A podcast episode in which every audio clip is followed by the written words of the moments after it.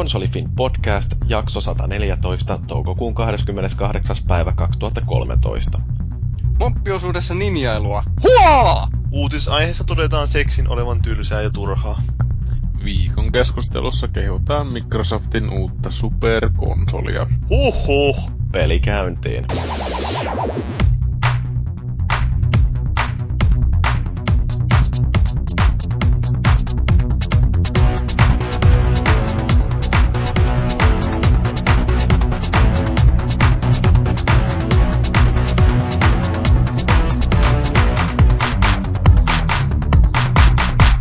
Meidän pitäisi varmaan rebootata tämä podcasti, kun se näyttää nyt olevan niin kauhean suosittua, kun tuo Xboxikin on Xbox One.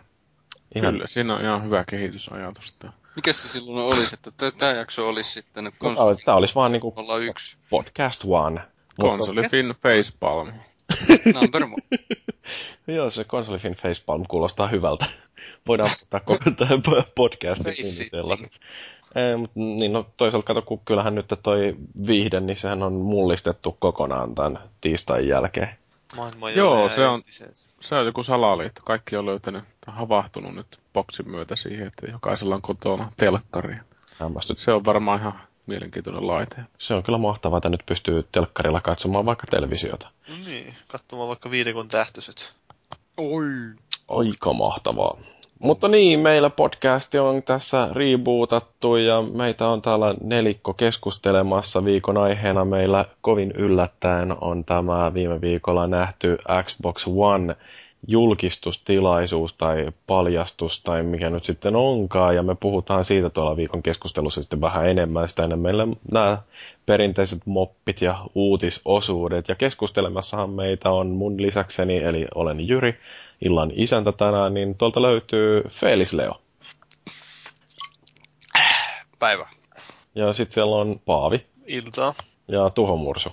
Hyvää aamua. Täällä meidän ottelun viralliset valvojat siis, ja arvotaan ensimmäiset seitsemän numeroa ja kolme lisänumeroa. No ei arvota. Ruvetaan sen puhumaan jotain vaikka videopeleihin liittyvästä. On mitä nyt haluatte... Illan numero one, ikävä kyllä. niin, only one. All in one. You're my only one. Sehän aloitit juuri väärin, että se ei ollut mitenkään nähty kokemus tai se nähty se Xbox-juttu, vaan se oli kokemus, experience. Tämä. Niin joo. Boxin tulo elämään paikkaan, joka jokaisella oli tyhjänä sitä varten. Mm. Mm, Nyt joo. pussi tyhjänä sitten Se toi jälkeen. täytti sellaisen aukon elämästä, jota en tiennyt, että minulla on elämässäni semmoista aukkoa. en sanonut, että ruumiissani, mutta niin. jokainen voi käsittää sen omalla tavallaan. että Ykkönen se- täytti kakkosen. Se täytti ruumiin aukko niin hyvin täydellisesti. Ykkösellä kakkoseen. Ykkösellä kumoa ja kakkosen. Okei. Okay. No mutta niin, ruvetaanko puhua vaikka jotain näistä peleistä, mitä ollaan pelattu, kun tämä alku näyttää menevän ainakin jo heti sillä putkeen. Niin Mursu, kerro sä nyt jostain pelistä, mitä sä oot pelannut. Joo, nappasin tuosta tuon äh, Resident Evil Revelationsin, mikä PClle. se vielä se, että Resident Evil. Ai niin joo, no Juri voi editoida sen, että mä oon nyt leikisti niin laiska, että mä en jaksa pinnistellä, mutta... Ei, mutta mä, siis, mä mietin siis, että eikö niissä vanhoissa Resident Evilissä ainakin ollut sillä peli alussa aina sillä lailla Resident. Aa, sä sanoit mulla pätkäs toi sun puheessa. Joo, Joo, ei. hän tässäkin toi... Niin, no siis eikö se ole kaikissa japanilaisissa peleissä on kai laki, että se täytyy aina ma- siinä alussa sanoa jotenkin sillä niin kuin time crisis tai jotain. Tai Dick Tits. Just jotain tollasta. Joo, siis tää on se 3DS-peli, mikä mä en tiedä, onko tää itse asiassa tullut Wii Ullekin. Se on tullut ainakin boksille ja pleikkarille. No joo. No nyt tuli sitten PCllekin tuossa het- ö, pari päivää sitten ja ostin sitten tuota Steamin ihmemaasta, joka oli toteuttanut tämän oston taas sille hyvin miellyttävällä tavalla, että ö, siellä oli kolmessa tierissä tavallaan sitten ekstra, ekstra taukkaa, eli jos ostat sitä, ja jos tarpeeksi moni ostaa, niin siinä aukeaa tavallaan niitä tierejä, että ensimmäisessä taisi olla palkintona jotain soundtrackia ja artbookia, ja toisena tuli tämä Lost Planet-peli, jota on pitkä aikaa itse ainakin miettinyt, että pitäisi pitäisi varmaan pelailla, että se on ihan mielenkiintoinen shooteri ollut, että ihan alusta asti on sitä vähän himoiten katsonut, mutta en ole koskaan löytänyt itseäni sen parista aikaisemmin. Kakkostieri toteutui, mutta sitten kolmostieristä, missä tuli, tulisi kaikki DLCt ilmaisiksi. niin se nyt ei toteutunutkaan, että vähän yllätyin sinänsä, että yleensä kaikki tieriostot on toteutunut Steamissa, että Bioshock Infinite ja Resident Evil 6 ja mitähän muuta tuossa nyt olisi ollut, mitä olisi tiedattu siinä, että et, et se ei toteutunut, se jäi ihan, ihan hiuksen karvaa vaille, ettei DLC sitten tuu ilmasteeksi, mutta enpä ainakaan tämän joku sen tunnin pelutuksen jälkeen ole ihan heti ostamassakaan. Että tää on, tää on tota vähän semmonen Resident Evil 6 tyyppinen. Mä en tiedä, onko kukaan pelannut. Hyi! Karmeeta! Resident Evil 6 tyyppinen. Siis, hei. No. Resident Evil 4 on jaetulla kolmalla, kolman, siis parin mun pelin kanssa maailmanhistorian paras peli, mutta se kutonen on paskaa. Jatka vaan. Joo, tota, olihan tää aika kypyinen silleen pelinä, että näkyy ehkä sitten tavallaan tämä alustarajo, mille tämä on tehty, ja rajoituksena sitten tässä PC-pelutuksessa. Mutta tota, tähän tässä voi liikkua. No voi ampuakin, mutta voi myös liikkua, että se on se kuitenkin se hieno innovaatio, mikä tähänkin on tullut mukaan. Ja kyllä periaatteessa ihan toimiva, toimiva silleen peli on, ja tuommoinen Resident Evil, että se mikä tässä nyt niin kuin ensimmäisenä loikkaa silmälle on sitten tota, se, että tämä on niin kuin tosi action-painotteinen. Et varmaan katsotaan, jaksanko editoida tai videopätkää, mitä mä otin. Että se oli vähän semmoista, että siinä niin kuin suurin piirtein oltiin, ei ollut ihan varma, että pelaako sinä jotain tota, Devil May Cryta vai Resident Evil, että oltiin niin meleä tuntumalla pieksemässä sitten näitä vihollisia siinä, että se on tietysti Residentissä on ollut vähän semmoinen, että jos on ollut tarpeeksi hyvä pelaaja, niin se pystyy tavallaan pyörittelemään niitä zombeja silleen, että ampuu polveja juoksee lipaseen puukolla, että tavallaan säästää panoksia ja sitten ihan kikkailee vaan niitä ruhoja niin kuin ruhon max, mutta tuossa sitten periaatteessa se oli ihan älytöntä, että siinä oli niin kuin miljoona vihollista ympärillä ja sä pystyt vaan hakkaamaan ja hakkaamaan ja hakkaamaan ja ne linteli ihan, ihan kuin jotkut räsynuket siinä, että se oli ihan arcade, arcade-meininkiä. Ja, mutta tota, ihan viihteellistä silleen, että ne ympäristöt, missä tuossa mennään, niin no ensimmäisenä varmaan, no ensimmäisenä olisi ehkä pitänyt sanoa tuommoinen alue, missä tämä Chrisin skenaario, eli tässä on monta skenaarioa tavallaan, että sitä niin tarkkaillaan sitä tarinaa vähän eri, eri tota, lähtökohdista, niin yksi Chrisin ja tota, uusi hahmo, tämmöinen Jessica vai mikä siinä oli, niin niiden skenaario alkaa tuommoiselta jostain hyvin lumisilta maisemilta ja yllättäen lokaatio on nimeltään Valkoinen mökki. Ihan niin kuin valkoinen mokki. White Cabin. White Lodge. White Lodge, mullekin tuli heti mieleen, että onko sillä katsottu Twin Peaksia ja ajateltu Suomeen samaan aikaan. En sitten löytänyt mitään nopeita googlatusta siitä, että olisi ollut ihan yksi yhteen. Mutta tosiaan val- valkoinen mokki, vai miten ne sinä sitä yrittää lausua sitten siinä pelissä, että se ei ole mikään White Lodge, vaan ihan, ihan mokki ilman öön pilkkuja ensimmäistä kertaa niin subtitleissäkin siinä vilahtamat, mitä helvettiä. Mut mut, erilaisia skenaarioita, siellä laitetaan vammaisia zombia koiria krisi, krisijutulle. Ja sitten se tosiaan johtaa se peli semmoiseen isoon veneeseen tai oikeastaan rahtialukseen, joka on tavallaan kuin kaikki Resident Evilin kartanot.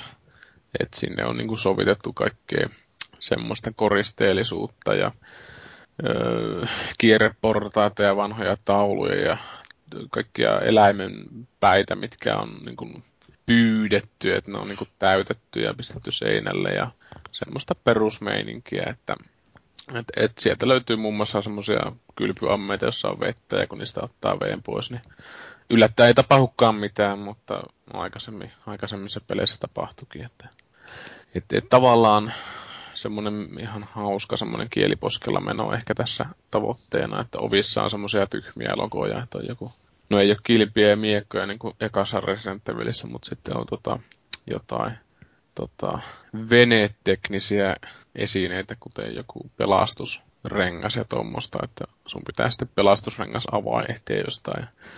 Tokihan se ei sitten ole muualla kuin siellä isoisän va- vaikeimman piiltetun tohvelin alla. Et siinä löytyy panoksia ja tuommoista granaattia just tämmöistä lastenleluista. Ja et se on sitä oikeastaan ihan semmoista esinejumppaa, että ei siinä oikein ole paljon mietitty sen suhteen, että mistä sitä kamaa löydetään. Et ehkä eniten, tai ennen paras juttu oli ehkä, ehkä että kun löysin semmoisen kapteenin mahasta sitten ampumattomia haulikon panoksia, mä en tiedä, se on ihan hyvä paikka jemmata panoksia sinne. Mutta tosiaan siinä pelissä on tällainen Genesis muistaakseni sen laitteen nimi.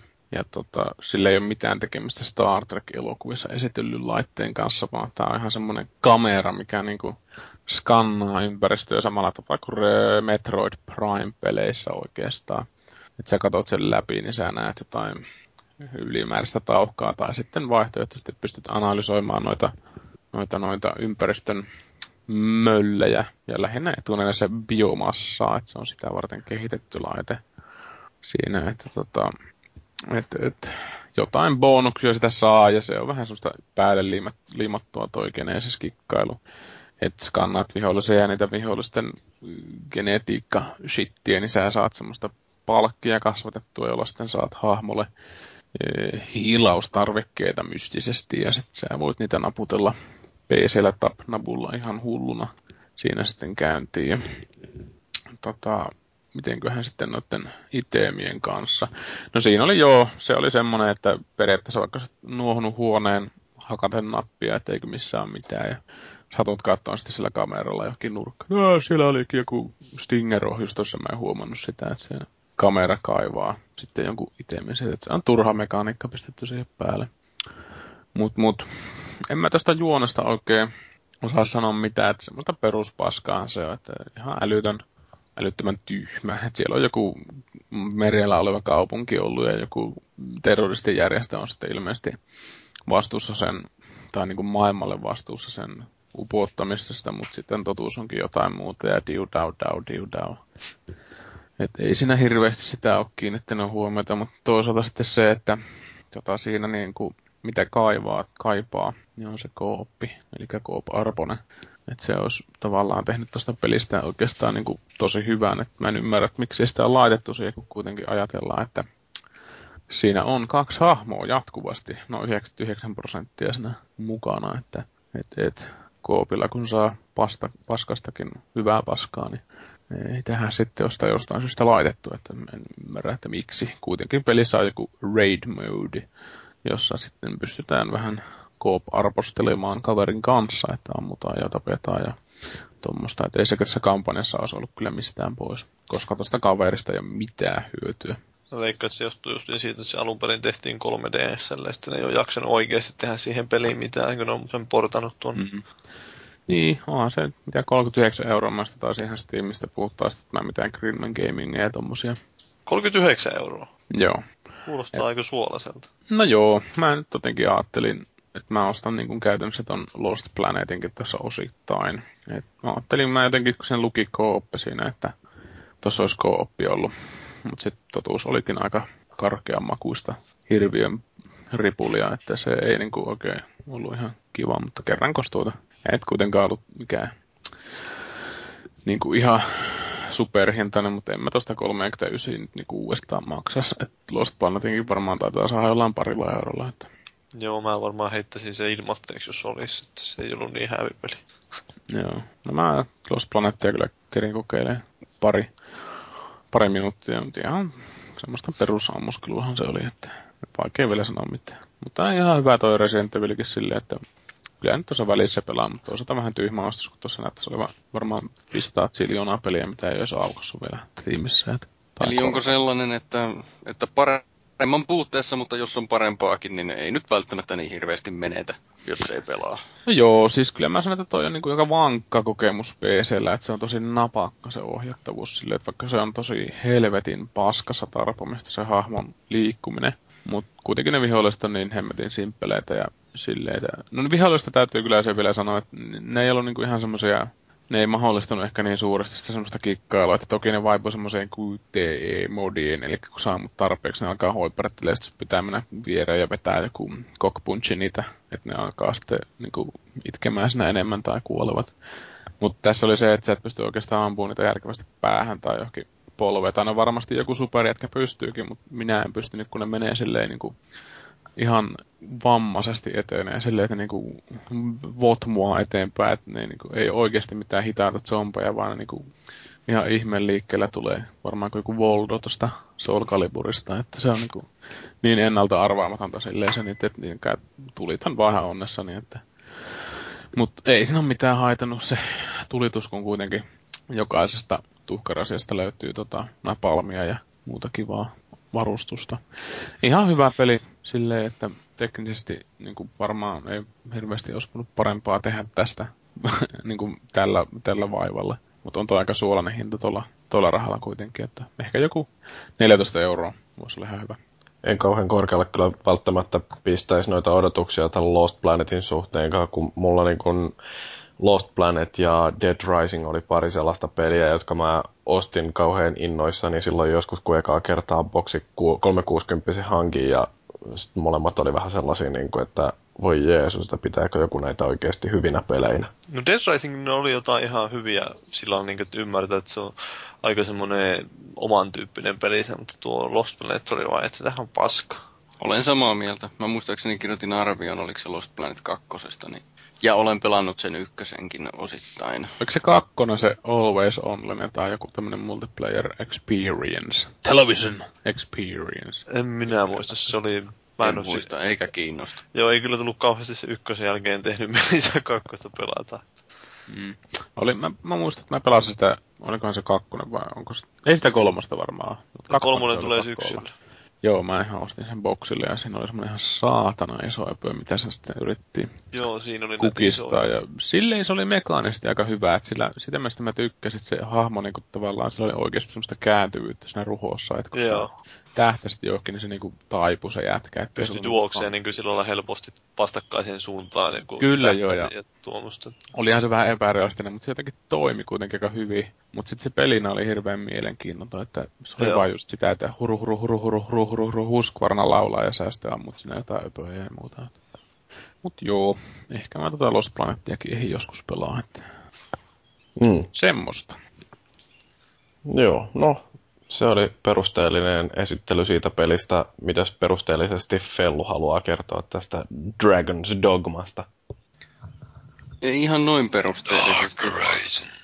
Koska mä oon tota, mun mielestä se on Arisen. Niin onkin. Mutta tota siis mä oon, mä oon nyt noin tunnin verran sitä vasta pelannut, eli ei kauhean pitkällä.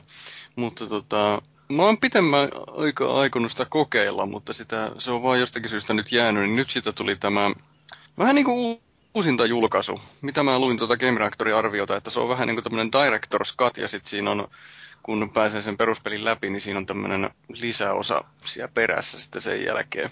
Niin, no ne julkaisi ladattavan lisäosa, ja sitten ne löi sen, sen pelin kanssa samaan pakettiin ja toi siihen varsinaiseen pelin nämä päivitykset, jotka ne muutenkin tulee siihen. Niin.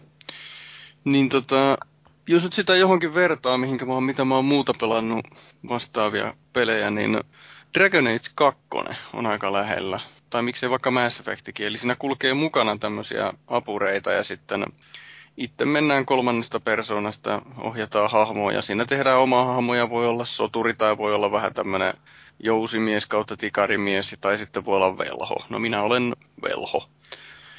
Ja tota, se mikä nyt huomaa ensimmäisenä siinä, että se on hämmentävän ruma verrattuna siis siihen mitä odottaisi tällaiselta eihän se nyt tuho sitä peliä kokonaan, se on ihan siedettävän näköinen. Mutta näin niin kuin ensivaikutelmana se pisti silmään, että, että se on aika ruma. Mutta tota, mä en usko, että se hirveästi... Eihän se ensimmäinenkään ollut mitenkään erityisen hyvä, että mä muistan, pelasin sitä Tämä on se kaverin 5 No joo, aivan joo. Mutta siis tämä Dark Arisen ei ollut tuonut, Arisen ei ollut tuonut mitään semmosia graphical pimp my fucking gameja, koska mm. pelasin sitä kaverin tota, jollain huippumega JJ Samsungilla ja tota noin, niin se näytti ihan ripulilta siinä. Että, siis Juu. tietyllä tavalla sillä on semmoinen tietynlainen orgaanisuus ja semmoinen soljuvuus, mutta sitten se oli niinku ihan älyttömästi se e, värin syvyys, että jos katsoo just johonkin taivaalle, niin siinä näkyy älyttömästi semmoisia artefakteja, kun sille ei riittänyt semmoinen erottelukyky sitten niin kuin mm. porrastaa sitä sävytystä, vaan se mm. näkyy semmoisena mokkuloina ja sitten oli semmoista niin kuin pöljän näköistä sitten siinä. Kyllä, että toistaiseksi nimenomaan se graafinen graafinen esitys on toistaiseksi ollut ihan selkeä, selkeä Joo. pettymys, mutta tosiaan mä annan sille mahdollisuuden. Se tarina vaikuttaa mielenkiintoiselta mm. ja sitten se, no dialogia ei ole, dialogiin ei ole ihan vielä päässyt niin sisään, mutta, mutta ei se nyt ainakaan häirinnyt toistaiseksi. Kyllä mä tykkäsin kauheasti tuosta pelistä, että se taipuu vähän sitten siihen omaan semmoiseen, että tähän, tässä on tässä Dark Arisenissa varmaan korjattu se matkustus, mutta mut jotenkin sille Luikeron kanssa joskus puhuttiin, että se oli tota, kumpikin tykännyt, tai en minä tiedä, tykkäskö Luke ikinä Eikö se vihannut sitä? Niin just. Mutta mä tykkäsin kuitenkin tuosta, ja tota, siis siinä oli semmoista tietynlaista selviytymisseikkailumeininkiä, varsinkin kun pelasi kunnon haasteen kanssa. Ja tota, tykkäsin kyllä kovasti tuosta noin. Et kannattaa, kannattaa ehdottomasti kokeilla, ja sitten varsinkin kun sä oot velho, niin kantsi, mä muista oliko se Sorcereri vai mikä se kovempi velho, niin se, että kun saa semmoisia loitsuja, mitkä niinku summonoi niinku meteoreja jostain taivaalta, niin se on oikeasti ihan vitu hienon näköistä. Et, et, tossa on niinku oikeasti semmoiset loitsut tuossa pelissä, että kun en ole nähnyt missään pelissä niin hienoja. Et siellä niinku on semmoisia tornadoja, mitkä niinku repii suurin piirtein horisontti irti ja heittää viholliset siinä samalla hiuksista vittua. Niin jotenkin miettii, että miksei niinku missään muissa peleissä niinku mitään tämän tyyppistä. No tietysti joo, on. Final Fantasyitten viiden minuutin summonointianimaatiot, niinku universumit räjähtää ja luurangot nousee haudoista ja Keinonen vapautuu raudoistaan. Tuomiopäivä. Tuomionpäivä, joo, mutta siis oikeasti ihan tosi, tosi upeita ne loitsut silleen, että se on, se on vaan vähän niin kuin hiomista vailla. Että mä ootan hirveästi sitä kakkososaa, mutta anyway, jatka vaan, sori. Joo, eli tota... Ajatus meni sekaisin. Niin, se... No ei sekaisin, mä lähinnä vaan, että mi- mihin mä jäin. Niin tota, kun se alkaa se peli, niin se... Onko se nyt sitten jonkun tämmöisen semmoisen, semmoisen jonkun ison linnan päältä, niin se niin kuin aukeaa se iso maailma sinne, ja kun katsoo sitä karttaa, niin se näyttää, näyttää ainakin ihan hirveän isolta, niin mulla on tällä hetkellä kauhean hinku vaan niin kuin tutkia sitä maailmaa ja tutustua niihin ihmisiin ja muuta, mutta ilmeisesti tämän pelin vahvuus on juuri se, mikä minua vähiten kiinnostaa, eli se taistelu siinä.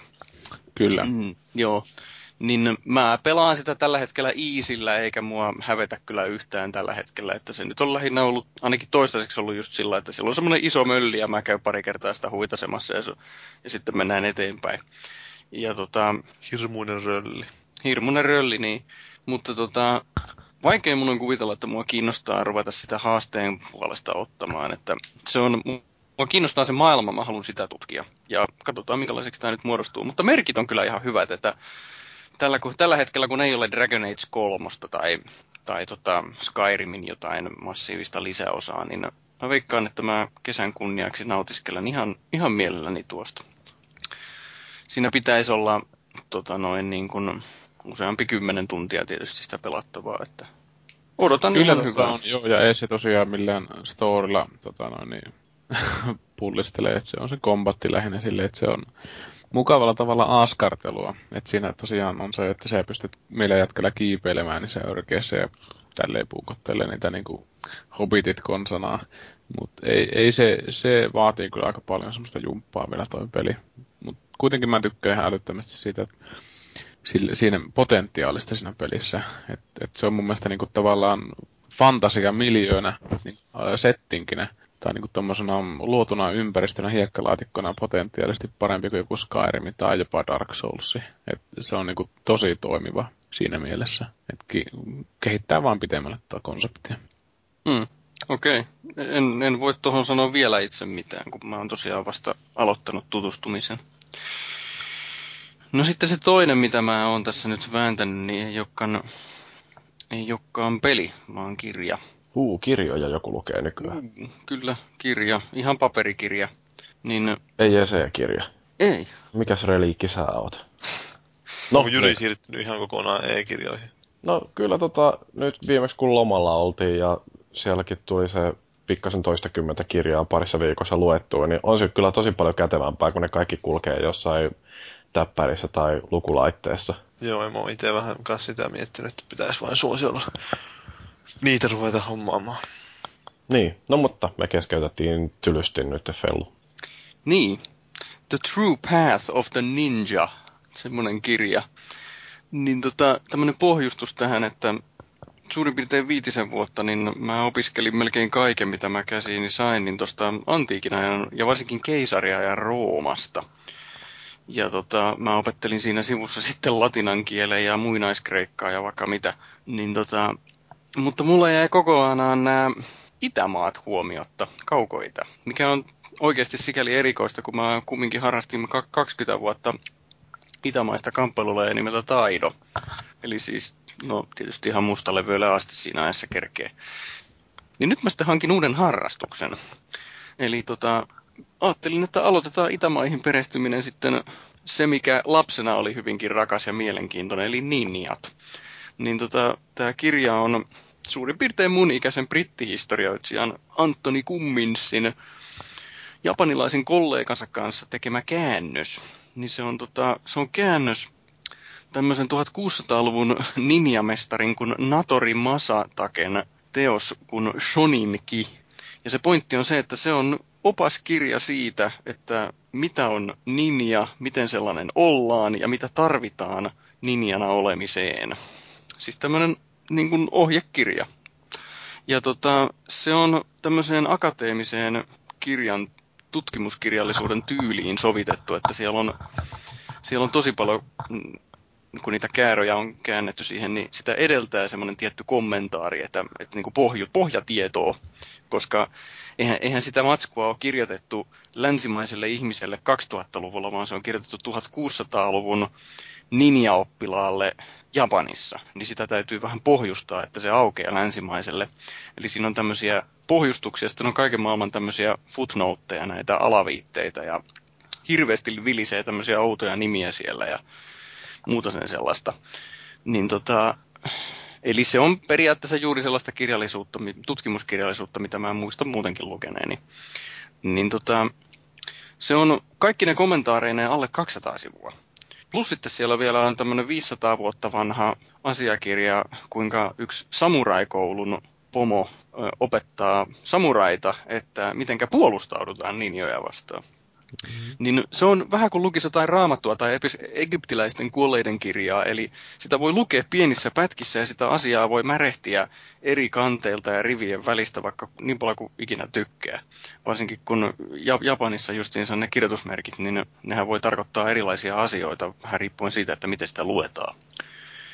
Niin tota, se mikä mulla tässä nyt teki erityisesti vaikutuksen on se, että mä oon kattonut tämän Antoni Kumminsin videoita YouTubesta vähän pohjille.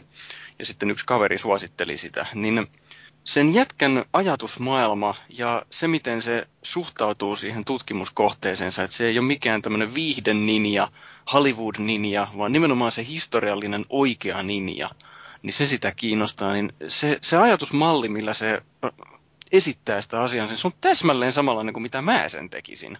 Mikä, mikä tarkoittaa sitä, että mun on todella helppo seurata sitä, tätä kirjaa, kun mä luen sitä. Niin tota, no, toistaiseksi mulla on ollut todella valaisevaa siinä sen lukemisessa ja no, siinä esipuheessa painotetaan, että nimenomaan itämaisten ei harrastajat saa niin kuin eniten irti siitä. Ja helppo uskoa. Ainakin toistaiseksi. Mä oon nyt noin kolmanneksen siitä lukenut. Luin yhdellä istumalla viime yönä. By the way. Kun on mustat lakanat ostettu ja ei, ei ole vielä. Niin, ja se muuten tota, niin Ninjoilla usein ei ollut mustia vaatteita, vaan se oli tietysti sellainen vaate, mikä, millä se pystyi sulautumaan siihen joukkoon, mihin se halusi piiloutua. Musta vaate oli tietysti yöllä mettässä hyvä mutta noin paljon muutakin siellä on. Ja se, mikä nyt ensimmäisenä tulee mielenkiintoisena, on se, että se alkuperäinen ninjutsu, mitä nyt voi noin niin kuin taistelutaitona vaikka ihan harrastaa Suomessakin, niin alkuperäinen ninjutsu ei ollut ollenkaan taistelutaito, vaan se oli kaikkea muuta. Eli nykyään puhuttaisiin ehkä mieluummin jostakin James Bond-vakoojista tai tämmöisistä soluttautujista ja tiedustelijoista ja tällaisista, eikä niinkään se, että olisi joku samurai-taistelija. Niin, no siis eihän ninjat ollutkaan taistelijoita, ne oli enemmän vakoojia ja tai niin. sellaisia niin kuin, äh, tavallaan se, että ne on edes salamurhaajia, niin sekään ei välttämättä pidä ihan paikkaansa. Että, et, tota, kyllähän sitä on aika paljon romantisoitu tätä, että mitä ninjat oikeasti oli. Vähän niin kuin kaikki. Mm. Mm. Mm. Mutta olisi se nyt Miten... tylsää katsella jotain sellaista tyyppiä, joka ei tee mitään muuta kuin kökkii jossain puussa ja kattelee, että mitä kenraalit puhuu siitä, että minkälaisilla miehityksillä lähdetään seuraavaan fightiin. Joo, se ei sitä kauhean hienoa elokuvaa saa, mutta... Tai peliä. Voisi olla Tensukin vähän vielä huonompia pelejä. pelejä. Mm. Mutta mm. siis joo, toistaiseksi mä en ole tietenkään asiassa mikään asiantuntija tai muuta, mutta onko tämä äijä nyt noin viisi tai kuusi kirjaa kirjoittanut, niin mä, viisi. tämä kirja, mitä mä, joo, niin tämä kirja, mitä mä nyt luen, niin mä lainasin tältä kaveriltani ja varmaan ensi viikolla voin jo palauttaakin, kun mä luen sen hyvin nopeasti. Mutta mä, mä tilasin heti kaksi vai kolme kirjaa Amazonista yhdeltä istumalta tänään itselleni lisää tältä mieheltä, että että näin. Eli me voidaan sut lähettää tuonne pelaajalehteen sitten vähän vakoilemaan. Että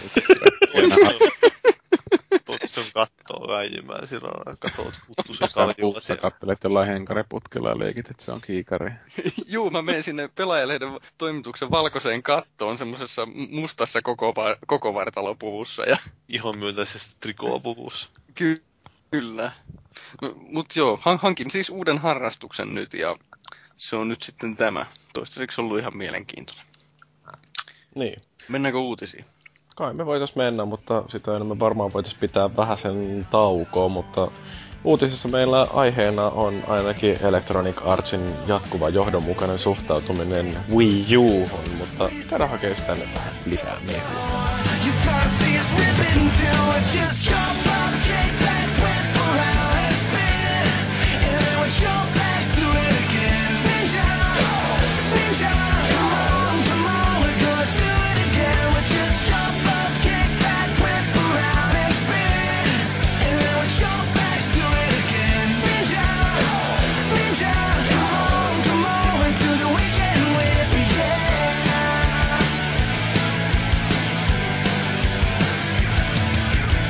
Viikon uutisissa meillä löytyy nyt taas äh, kivaa lisätietoa tästä Electronic Artsin ja äh, Nintendon kummallisesta on-off-suhteesta. Niin. Et tota, nytten ovat ilmoittaneet viimeisimmässä kommunikiassaan, että joo, kyllä me oikeasti nyt tehdäänkin jotain Wii U-pelejä, mutta niin, niin mielenkiintoisesti, miten, oliko tämä sitten jonkinnäköinen freudilainen lipsautus vai mitä täällä tarkoitettiin, kun tämä edustaja, joka mainitsi, että näitä pelejä on kyllä Wii Ulle tulossa, niin äh, sanoi, että me keskitytään kuitenkin seuraavaan sukupolveen. Tämmöinen heppu, tämä on Corporate Communication Head, eli joku korporaation tiedotus vastaavainen, niin Jeff Brown, joka nyt sitten kertoo, että joo, pelejä tehdään. Ei nyt sinänsä tilannetta kauheasti muuta.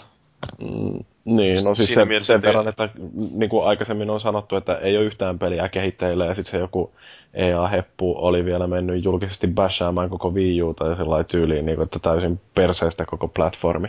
Niin, mutta just nyt ei, mä en tiedä, nyt ei ole tiedossa vissiin kuitenkaan edelleenkään yhtään peliä, joka olisi tulossa EA-ta Wii Ulle. Mm, no ainakaan se käytä. Olisikohan jotain semmoisia nyt tässä kysymyksessä? No, mutta just niin kuin, esimerkiksi FIFA ei tule ollenkaan, niin se on aina vähän semmoinen, että... Mm. Nintendon pelaajilla ei ole jalkoja. No, todennäköisesti. Mutta on... Alkaisi pian kateus siellä, niin haastaisivat oikeuteen. Mutta on kyllä jotenkin mielenkiintoista, että onko EAlla tosissaan jotenkin omat suunnitelmat nyt täydellisen solmussa, että niillä ei ole mitään hajuakaan siitä, että mitä ne meinaa Wii Uun kanssa tehdä, että oliko niillä, kun Rikotello kävi aikoinaan siellä Nintendo pressissä sanomassa, että nyt kuulkaa tulee semmoista tykitystä, että alta pois ja sitten muutamaa vuotta myöhemmin sanotaankin, että joo, me ei tehdä yhtään mitään, nyt sitten taas tehdään jotain ja, ja kuitenkin niin nämä kaikkein tärkeimmät franchiseit, eli FIFA ja Madden, niin ne ei ole tulossa, että mikä niin kuin EAN strategia on ton Wii Uun suhteen vai onko niillä mitään sellaista? Onko niillä strategiaa minkään suhteen? Ehkä ne säikästi sitä boksin julkistusta ja sitten rupesi että vittu, meidän pitää niitä pelejä jollekin alustalle tehdä. Niin, no toihan oli ihan jännä, että se, se nyt oli jossain Nintendo fanisivulla tämä, että Amazonissa nousi toi Wii Uten tilaus tyyliin 380 prosenttia tuon Xbox Onein julkaisun tai sen esittelytilaisuuden jälkeen mutta toisaalta, että jos siellä on aikaisemmin ollut 10 tilausta viikossa ja nyt sitten onkin yhtäkkiä 48, niin joo, se on 380 prosentin nousu. Joo, en mä tiedä siis kuinka paljon sinne loppujen lopuksi, tai niin kuin miettii silloin, että miten ihminen, joka nyt olisi halunnut ostaa Xboxin välttämättä, niin sitten yhtäkkiä tilaakin Wii Uun. Eikö se olisi enemmänkin, että se pistää sitten mm-hmm. Pleikkari nelosen tulemaan? Niin, se on tota, Wii U Sales Amazon UKssa 875 prosenttia noussut tässä ton boksin julkistuksen jälkeen kiinnostus. Mutta sehän nyt ei välttämättä kerro mistään muuta kuin kollektiivisesta aivoveritulpasta. Mm. Joo, siis tosiaan en mäkään usko, että kukaan, joka olisi Xboxia odottanut, niin äh, olisi nyt sitten niin pettynyt, että rupeisi miettimään, että ostanpas nyt sitten uuden nykysukupolven konsoli. Joing burn. Niin. No, mutta Amazonista kun puhuttiin, niin Saksan Amazonissa, niin siellähän oli tapahtunut ilmeisesti jonkinnäköinen käpy, kun yhtäkkiä sinne oli ilmestynyt myytävänä tuotteena, tai ainakin ennakkotilattavana tuotteena Mirror's Edge 2, ja maailma oli tämän jälkeen pelkkää auringonpaistetta ja kukkaketoja. Niin, kyllähän tämä on aina niin kuin, varma merkki, että se peli on tulossa, kun se ilmestyy johonkin. Mm. Se kansikuvakin oli niin uskottavan näköinen. Niin, no mutta siis voihan se olla, että Amazon on saanut jonkinnäköistä ennakkotietoa siitä, että EA suunnittelee tätä Mirror's Edgen jatkoa ja että sitä ollaan nyt sitten ö, ilmoittamassa tätä pelin kehitteillä oloa niin mahdollisesti seuraavassa E3 pressissä, mutta niin, niin, niin. ainakin tämä ilmoitus oli poistunut saman tien sieltä sivuilta. Niin, tai siis se on vain joku semmoinen, just, joka tietää, siellä on, Amazonilla on töissä joku semmoinen, joka tietää tasan tarkkaan, että kuinka pela- pelaajat tykkää tarttua kaikkiin näihin, ja sitten pistänyt piruillakseen sinne vähäksi aikaa. Niin voisi tietysti olla, että kun tuollaisen ilmoituksen läntää siinä, niin yhtäkkiä 10 000 kävijää tulee piipahtamaan Amazonin sivuilla ja sitten bongaakin sieltä jonkun tarjouksen ja niin. kasvattaa firman liikevaihtoa. Mutta niin. En mä itse usko, että se olisi niinku ihan heti tulossa. Että voihan se olla tietysti tämmöistä Frozen Byte kolmosen tekniikkademoa sitten joskus, mutta en mä usko. Se en on vähän niin kuin Alan Wakein vänkkäily, että ikinä tuu sitä. Mm. Joo, mutta siis kyllähän näitä on näitä vuotoja aikaisemminkin tapahtunut, että esimerkiksi toi Call of Duty Ghosts, niin sehän oli kans, oliko se nimenomaan Amazonin sivuilla sekin, kun vahingossa Ei, vilahti? se oli Tesco ja sitten mikä se joku toinen firma, Targetti, ne, nehän sen niistä. Nyt siitä oli tullut vissiin Tescolla ja tällä Activisionilla oli, olikin ollut jonkinlainen kiista sitten. Mä en tiedä, oliko se nimenomaan tuon takia vai mikä, ei, vai oliko se, että se Activision ei antanut niiden pistää niitä pelejä ennakkoon sillä lailla postittaa ihmisille, jotka on tilannut, että ne saisi varmasti julkaisupäiväksi. Niin kuin, ne ei olisiko ne tyyli halunnut postittaa jo edellisviikon perjantaina, kun ne tiistaina julkaistaan. Mm. Että ne varmasti tulisi siinä alkuviikosta porukalle, mutta ei ne antanut. Ja sitten ne suuttu Activision. Vuh, vuh, vuh. Vuh, vuh. Arruu! No joo. Niin. No. Mutta Mirror's Edge 2 voi ehkä tulla E3-messuilla, ei, ei se nyt niin, toisaalta en mä tiedä, että vähän ihmetyttää, jos ne EA nyt se nykyisessä tilanteessa sen tekisi. Tuntuu, että niillä enemmän mennään justiin siihen vanhan ajan suuntaan, että vain näille menestyville sarjoille tehdään jatkoa. No se voi olla, että jos tuo projekti on käynnistetty niin, jo niin, rikotellon niin, aikana, niin, niin. niin sitten DICE saisi tehdä sen loppuun asti. Että jos se on jo niin lopussa kuitenkin se projekti, että sitä ei enää kannata perua. DICE tekee siihen multiplayerin taas. Todennäköisesti. Multiplayer. No sepä olisikin hienoa. Juostaan kilpaa. Parkour multiplayer. Sitä voisi kristitytkin pelata. Nimenomaan kristityt. I'm a hardcore Christian Bale fan. Joo. Joo, se oli aika mielenkiintoinen kommentti. No sitten lisää näitä tällaisia mielenkiintoisia juttuja, niin näistä patenteista aina silloin tällöin tykätään puhua kaikenlaisista uusista hienoista keksinnöistä, mitä firmat tekee. Ja nyt Microsoft on sitten tehnyt taas yhden patentin, ja mitä ne on patentoinut, niin achievementit, joka on hieno keksintö Microsoftilta sinänsä, niin nyt niitä olisi saamassa... Saatanan keksintö! Niin olisi saamassa telkkarin kattomisesta. Ensin miettii, että miltä tuntuu tällainen ajatus, että katsot telkkaria tienaa gamerscorea. Itse asiassa muuten voiko sitä sanoa enää gamerscoreaksi, jos telkkarin kattomisesta saa pisteitä? Eikä sitä niin jakseta sitä nimeä muuttaa. Ehkä se on Xbox Korea tai jotain. Experience score. Niin, experience. Joo, se olisi kyllä hyvä. You're not experienced enough. Eiku, tai experience point. Sehän on muuten jo semmoinen valmiiksi tunnettu termi jo. Kyllä. No joo, mutta siis niin mitä Microsoft on uh, ilmeisesti kaavailu, ja tämä oli kai johonkin patenttitekstiin pistettykin, että niin, niin TVn katsominen nykyään on sillä aika passiivista oleilua, että niin, niin, No ei kyllä Xbox Oneilla ainakaan. Niin, no mutta siis että Microsoft haluaa, että TVn katselu olisi aktiivisempaa, ja sen takia sitten kehitetään tällaisia erilaisia saavutuksia, joita voi tehdä, että esimerkiksi katsoo vaikka kokonaisen jakson viidakon tähtösiä, niin, niin siitä voisi saada sitten sellaisen sääli jonkun achievementin. Mm, unohda TVn päälle sillä lailla. Yhtäkkiä, ei vittu, on tullut vaikka mitään saavutuksia. Ei, kaikki sitä nauraa sulle. Janne on kattonut jostain, jotain soft-pornoa jostain mikä kanava onko. Mutta mitähän tarkkaan se Kinect 2.0 niin pystyy sitten katselemaan, että kuinka esimerkiksi housuissa paisuu, että ne voi siitä saada hienoja achievementteja jotenkin. Niin, että katsois kauniita rohkeat jakson ilman erektiota. niin, niin tai, tai katselin tätä nykyistä, mikä se nyt onkaan se itsensä muodottomaksi leikellun muija, se Taylori? Taylori, niin, niin, että katsot sitä ja saat erektion, niin sitten tulee achievementti. Mm, ihan, ihan, joo, mm, joo. Ihan mahdollista. Mutta siis ihan oikeasti, mitä niillä on ollut tällaisia ideoita, että esimerkiksi jonkun Super Bowl-lähetyksen katsominen kokonaan, niin se voisi olla sellainen NFL-fan achievementti, tai sitten, että katsoo jotain mainosta ja pitää jotain mainostettavaa tuotetta kädessänsä. Tuo on kyllä niin kaikkein paras tuo. No siis tämä oli mun mielestä kaikkein just sellainen mielenkiintoisinta, että onko tämä niin Microsoftin tapa jotenkin hyötyä siitä sitten, että kun on se Kinect, joka tuijottaa koko ajan ihmisiä, jotka vahtaa telkkaria, niin sitten ne pystyy todistamaan, että TV-mainoksilla on edelleen voimaa ja mainostajat voi sitten maksaa tästä tiedosta jotain Microsoftille. No niin, no totta kai ne saa sitten, että tämä, ja sitten kun tietää, että minkä ikäinen se ihminen todennäköisesti on siinä, ja bla bla bla, niin kauhean hyvää dataa kerää sieltä. Ja minkä kokoinen penis sillä on No sekin on. erektiossa.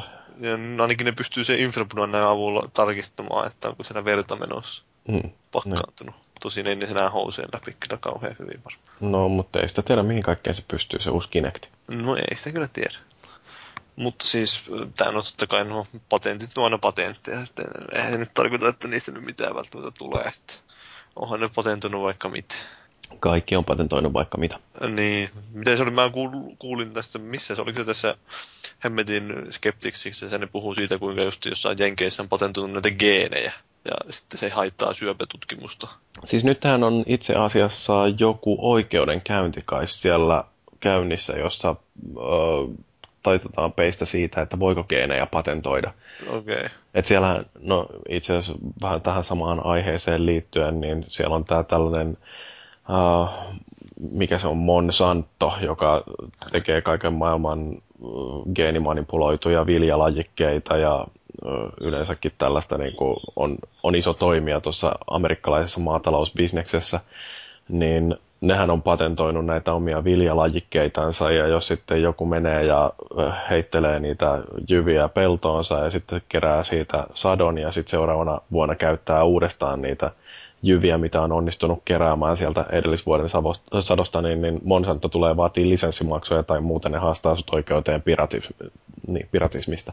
Hmm, se on ihan hyvä meininki. Joo. Se oli aika mielenkiintoinen dokumentti, oli sellainen, uh, mikä se nyt sitten olikaan, Ruoka Oy tai joku tällainen, mä taas nyt täytyy tarkistaa, että oliko tämmöinen, joo, Food Inc. on tota noin, niin aika tosi silmiä avaava, jos se kerrotaan just tällaisesta, että miten nämä yritykset hallitsee tota maatalousbisnestä tuolla Jenkkilän päässä. Ja Niin, mä tämän, olis, onko se tullut jopa Yleltä joskus? on se tullut Yleltä jo. Joo. Ja siis se on kyllä sellainen, että verenpaine lähtee kohoamaan, kun sitä katsoo. Se on niin häikäilemätöntä se meininki. Joo, mutta siis vielä jos patenteista ja pelialasta haluaa puhua, niin tuo Microsoftihan nyt oli voittanut jonkunlaisen patenttikiista, joka sitten oli sen Motorolan eli Googlen kanssa.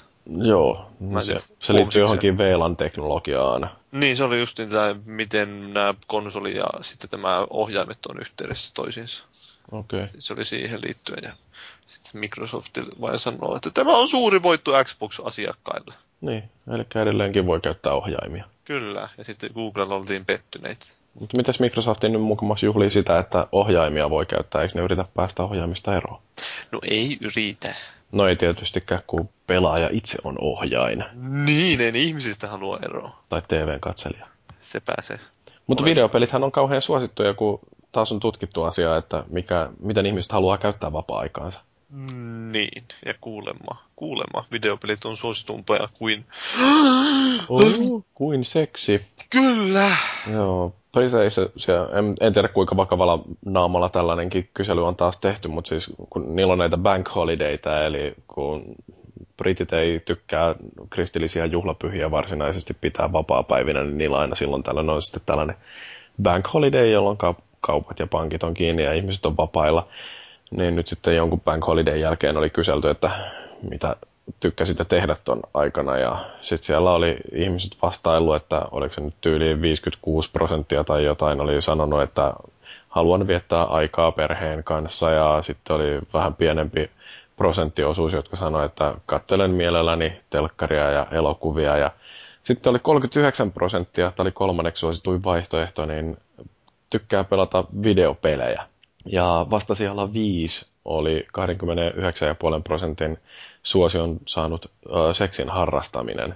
Mm, Mutta tota, eihän nämä nyt välttämättä ole toisiinsa poissulkevat jutut, paitsi jos on joku oikein tosi tantramaster.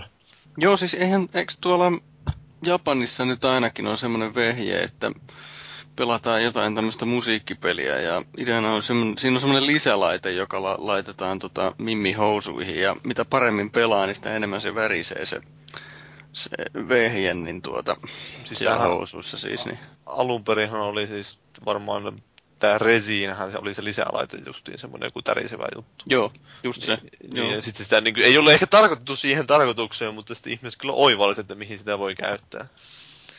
Kuulostaa niin. hienolta. Mutta siis oikeasti niin vielä tähän näin, että ei nämä ole mitenkään toisiansa poissulkevat vaihtoehdot. Että siis oikeasti, eikö Gears of Warissa, niin siinähän on niin pitkät lataustauot, että siinä kerkee välissä käymään vähän panemassa ja sitten sen jälkeen voi suihin. Esimerkiksi. Mm. Niin, tai sitten jos, tota, jos on oikein nopea, niin voi tietysti podcast-nauhoituksen aikanakin hoitaa.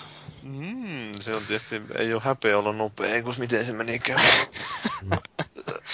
Ex- Extreme Beach Volleyball, mikä se Dead or Joo, Alive just. testi, niin sehän Just on se. mainos. Mä, mä en tiedä, mä en ole ikinä itse tarkistanut tätä, mutta sitä mä oon kuullut, että sitä mainostettiin sitä, että sitä voi pelata yhdellä kädellä. Mm. Omat tummelit mukaan. Niin. Mm, joo. No, mutta vielä yksi uutinen oli liittyen tähän, um, ei ihan Xbox Oneen, mutta PlayStation 4, että nyt on vahvistettu se, että on tulossa Pleikka 4 Euroopankin markkinoille vielä tämän vuoden puolella. Hmm. Oli Polygon oli pongannut mainoksen. Polygon ja Polygon, se oli Neogaffissa se mainos. Oli vai? Oli, Polygonissa vai otettiin se sieltä. Ja sitten, aah, kato me löydettiin tämmönen. No, se on hyvä aina, kun pystyy ottamaan tuollaisen community generated Mm. contentista itsellensä kunnian.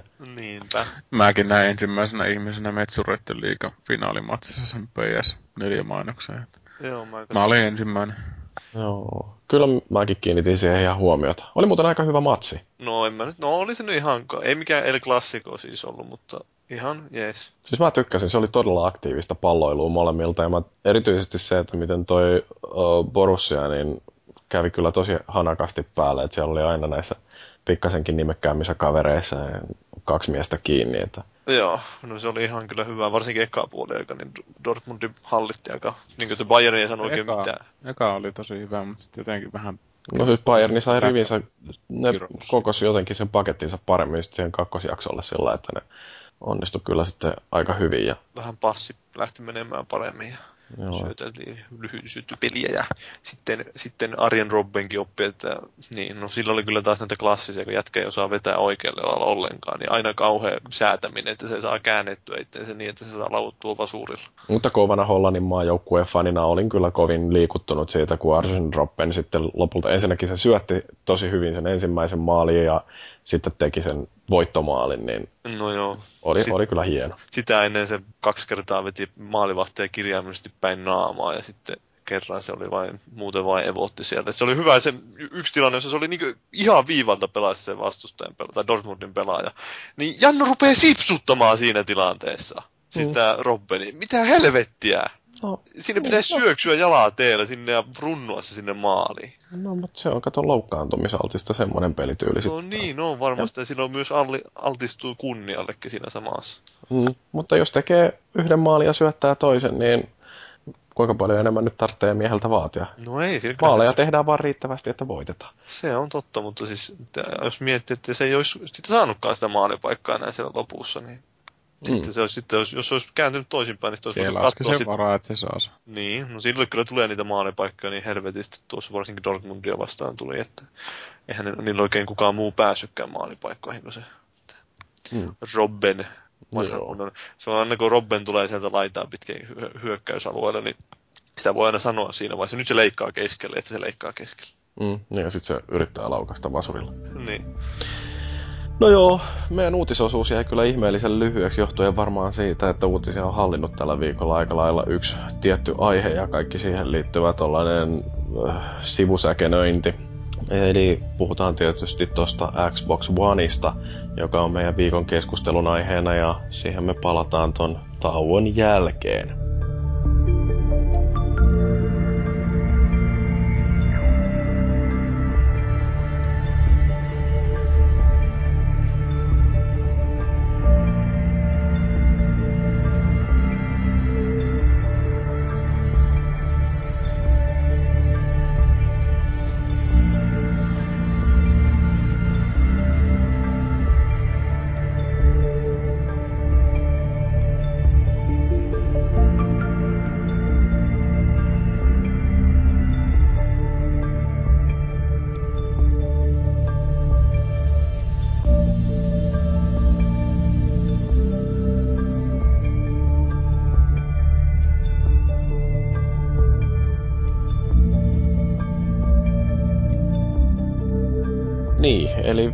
Viikon keskustelun aiheena Xbox Onein esittelytilaisuus, joka aiheutti täydellisen varauksettomia hurraa huutoja kaikkien pelaajien ja pelaajan mielisten keskuudessa. Ja no, ruvetaan käymään sitä esittelytilaisuutta sillä niin kuin pala palalta lävitte. Ainakin tärkeintähän oli se, että itse laatikko näytettiin. Niin, no ne aloitti sillä, millä pitikin aloittaa, mutta sitten sen jälkeen ehkä mentiin vähän sinne väärälle alueelle. Niin, no siis tämähän oli just se, mistä Sonia sitten soimattiin, että he ei näytetty minkä näköinen se itse konsoli on ja he ei kerrottu paljonko se maksaa. No se ensimmäinen oli tietysti sellainen, että sitä olisi voinut odottaakin, että esitellään, mutta en nyt voi väittää, että aivan älyttömästi jäi harmittamaan, että en tiedä minkälaisesta boksista on kyse.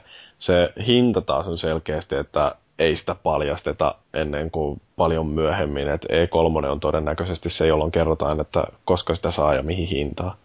No joo, vi, niin kuin se on aikaisintaan, mutta siis voisin jopa veikata, että muistaakseni silloin aikoinaan ainakin, niin ne kertoi Xbox 360 niin silloin täällä Games Conventionissa, eli Gamescomin edeltäjässä, että milloin se julkaistaan. Tai, ja mihin, mihin hintaan se tulee.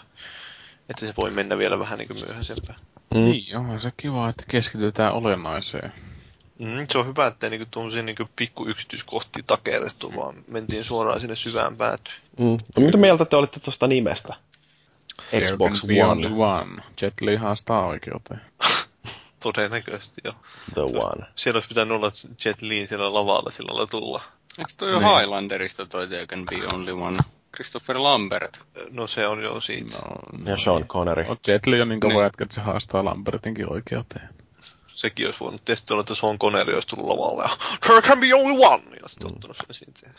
Ruoskinut sen boksin silleen esiin. Jostain semmoista jääkimpaleesta sieltä oikein kekkeillä lihaksilla paukkuun. Kyllä, sillä olisi veistänyt esiin sen sieltä. Olisi ollut vähän dramaattista. Mutta onko toi nyt vähän hämäävä? Koska edelleenkin kun mä luen noita uutisia tässä, ja aina kun se on jossain tekstin keskellä sanotaan Xbox One, niin jotenkin mulle tulee vaan mieleen se ensimmäinen Xbox. Se no ei kyllä mulle tule niinkö vai mitä se Felix oli sanonut? No siis, kyllä mulle valit, ainakin siis jonkun aikaa vielä tulee mieleen se, se alkuperäinen masina, mutta varmaan vähän sama kuin tämä Wii U kanssakin, että kyllä sitä aika nopeasti tottuu sitten siihen käsitteeseen. Vähän samalla kuin, mikä sen, mikä se Kinectin alkuperäinen nimi oli? Se oli... Project Natal. Natali, joo, okei. Okay. No kyllä siihenkin aika nopeasti sitten tottu siihen Kinectiin, että niin, en mä usko, että se nyt sen kummallisempaa. Oleellista on vaan se, että kaikki puhuu niin kuin samasta asiasta. Mm. No, ei, mutta... Joo, mä oon vähän Paavin kanssa kyllä siinä samassa pesuammeessa, että se ei ole kovin hyvä siinä mielessä tuomaan vanhoja muistoja ainakaan mulle. Et jos jotain tuosta tulee mieleen, niin tulee toi PS1 mikä oli se uusinta versio siitä se. Niin joo, se joo. Sone. Kyllä, se oli se pikkuruinen. Joo, pikkuruu. Mutta siis mm. ei mulle siis tule minkään missään vaiheessa olisi tullut mieleen siitä, että niinku, ei, oli, ei. kyllä mä nyt voin kuvitella, että jos se kirjoitetaan sillä että Xbox ykkönen, niin sitten ehkä voi jossain määrin tulla joo. Niin, mutta kai te luitte nämä Xbox One branding joo, guidelineit, että miten sitä saa vaan. käyttää. Joo, että se on ihan hyvä, että siinä on ilmeisesti mietitty loppuun asti tämä homma, että pitää pistää kauheat ohjeet, miten saa kirjoittaa sen nimen. Ja koskaan ei saa viitata siihen vaan sanomalla The One. Niin. Mutta on se sillä tietysti ihan hyvä, että jos Microsoftilla on tämä idea, että nyt se on sellainen kaikki yhdessä paketissa viihdekeskus, niin sit voi sanoa, että all in one. Ja mahdollisesti ne tulee käyttäänkin tätä mainonnassaan sitten, että se on all, niin all in one. Mm. Mutta niin, no en mä tiedä. Siis tuo mun nimi, nimiä on nimiä, niihin tottuu. Mm. Et siis, mun, vaikka parasta, Wiihinkin. Ka, niin, nimenomaan. Siis kaikki sitä parasta tuossa nimessä on se, että se voi lyhentää X-Bone. Niin, no sitä on ruvennut kaikki käyttämäänkin. Niin, sitä niin, X-Bone. Toi on muuten ihan hyvä. Oh yeah. Että sitä mm. ei ole mietitty välttämättä siellä. Että, no, tai sitten on miettinyt sen, että tässä on tämmöinen viraalipotentiaali. Mm. No entäs se laatikko itse, mitä olette mieltä, että onko hieno? Jotkut sanoo, että Sony haastaa nyt tuon Microsoftin oikeuteen siitä, että ne on varastanut niiden Betamax-nauhureiden muotoilun. No en ainakaan itse koskaan konsoli laitteella varsinaisesti heruttanut kelellekään, että en mä usko, että tällä boksillakaan tällä uudella. Olisipa se ollut sitten kuinka jumalainen laite ihan tahansa, niin olisi irronnut kenellekään Sopii ihan hyvin kirjahyllyyn mun mielestäni ton näköisenä. Mm. No se on justiin, että ei mulle itsellä ole mitään väliä, miltä sen käytännössä näyttää. Joo, sama. Niin. Kunhan nyt ei joltain dildolta, dildolta näytä. No, no sekin olisi aika hieno kyllä itse asiassa. Vähän strategisesti mietitään, mihin se levy tungetaan siellä, mutta siis mm. siinä niin tuommoisessa laitteessa, että se kuitenkin suuremmalla osalla porukasta menee sinne johonkin TV-tasoon. Mm. Ei se sitä erotu välttämättä. Niin, se tuo näytti justiin semmoiselta geneeriseltä hifi-laitteelta. Mm. Ja kun aika monilla on HTPCtä, niin ne on just tommosia androgyynien bokseja, mitkä ei näytä yhtään miltään. Tai ainoat mikä tuo erottaa oli semmoinen futuristinen boksimerkki, mikä hohtaa siinä, että ihmettelin, kun ei ollut semmoisia heksa gridiä siinä silleen, että it's the future! Siis mä, mä en oikeasti ymmärrä sitä, että minkä takia kaikki kitisee, että ihan älyttömän iso kokonen, koska ei se nyt loppujen lopuksi tuolla TV-tason päällä ollessaan, niin se on yksi paska haile, että kuinka paljon sitä tilaa tuosta varaa. Että mulla on kuitenkin mm. omalla TV-tasolla, niin mulla on jumalattoman iso HTPC, mulla on tosi iso vahvistin, ja jos siihen tulee samankokoinen Xboxi, mm, mitä mm. ei tule, niin tota, se sopisi vaan tuohon asetelmaan. Ihan. Mutta se oikeastaan nämä tämmöiset kitinäpurkot on just niitä, mitkä pelaa jossain, no, asuu vielä kotona ja joku 10 neliön kämppä ja jotain tuommoista ihmeruikutusta, mutta just se, että kun kyllä niin kuin hyvä, hyvä laitteisto on ison kokoista, mm. että ei, ei niin kuin, mun mielestä ihan typerä itkeä tosta, että no, se on iso. Eikö nyt tarvi ainakaan siis siitä varmaankaan pelätä sitten, että se olisi pakattu liian tiukkaan se, että se hajoaa ja räjähtää palasiksi heti. Mm, Mutta siis tuosta tota, 10 neliön kämpästä puheen ollen, niin nythän on se Kinecti aika paljon kehittynyt siitä, mitä se oli aikaisemmin, että vaikka ei olisi etäisyyttä ihan hirveästi kamerasta, niin nyt se ilmeisesti pystyy kuvaamaan tosi laajalla alueella. Että Joo, siinä on vähän laajempi näkökenttä. Niin, metrin päässäkin Kinectistä, niin siinä pystyy jo pomppimaan sillä että se havaitsee koko, tai pystyy mittaamaan koko kropa. Niin, mutta se niin. näyt, vähän, näytti vähän taas semmoiselta, että se on ilmeisesti suunniteltu, että se pistetään nimenomaan siihen TVn eteen. Mm. Ja miettinyt, että esimerkiksi... No se on esimerkiksi minulle ongelma, jos se siihen semmoinen tulee. Paitsi jos siinä on joku erillinen, niin kuin viissä, että se on joku erillinen sensori, että se voi pistää siihen eteen sitten. Niin, niin siis, mutta siis... Eikä tarvi sitä... Siis mitähän? Siis siinähän on se Kinectihän on semmoinen saakelin tanko, että eihän sitä koko boksia siihen niin, totta kai. Se on niin Mutta oliko siinä se, että se on pakko pistää kumminkin siihen johonkin näkyviin? No, siis sen täytyy olla kiinni siinä Xboxissa ja ilmeisesti se edellyttää, että se pystyy näkemään pelaaja. Niin. Että se Joo, on... Joo, mä heilutan helikopteria siinä vielä, niin sitten saa, siinä on, siinä on Kinectille tunnistettavaa, kun mä pelaan jotain Dragon Agea tai Gears of Waria. Mm-hmm. Hohoja. saa sitten sieltä arvokasta materiaalia. Mm. Mä niin tykkään Kinectistä, on aina tykännyt. Mut just Mikä vois... siinä oli se juttu, että jos katsoo leffaa liian isolla määrällä porukkaa. niin tää oli tää vanha patentti.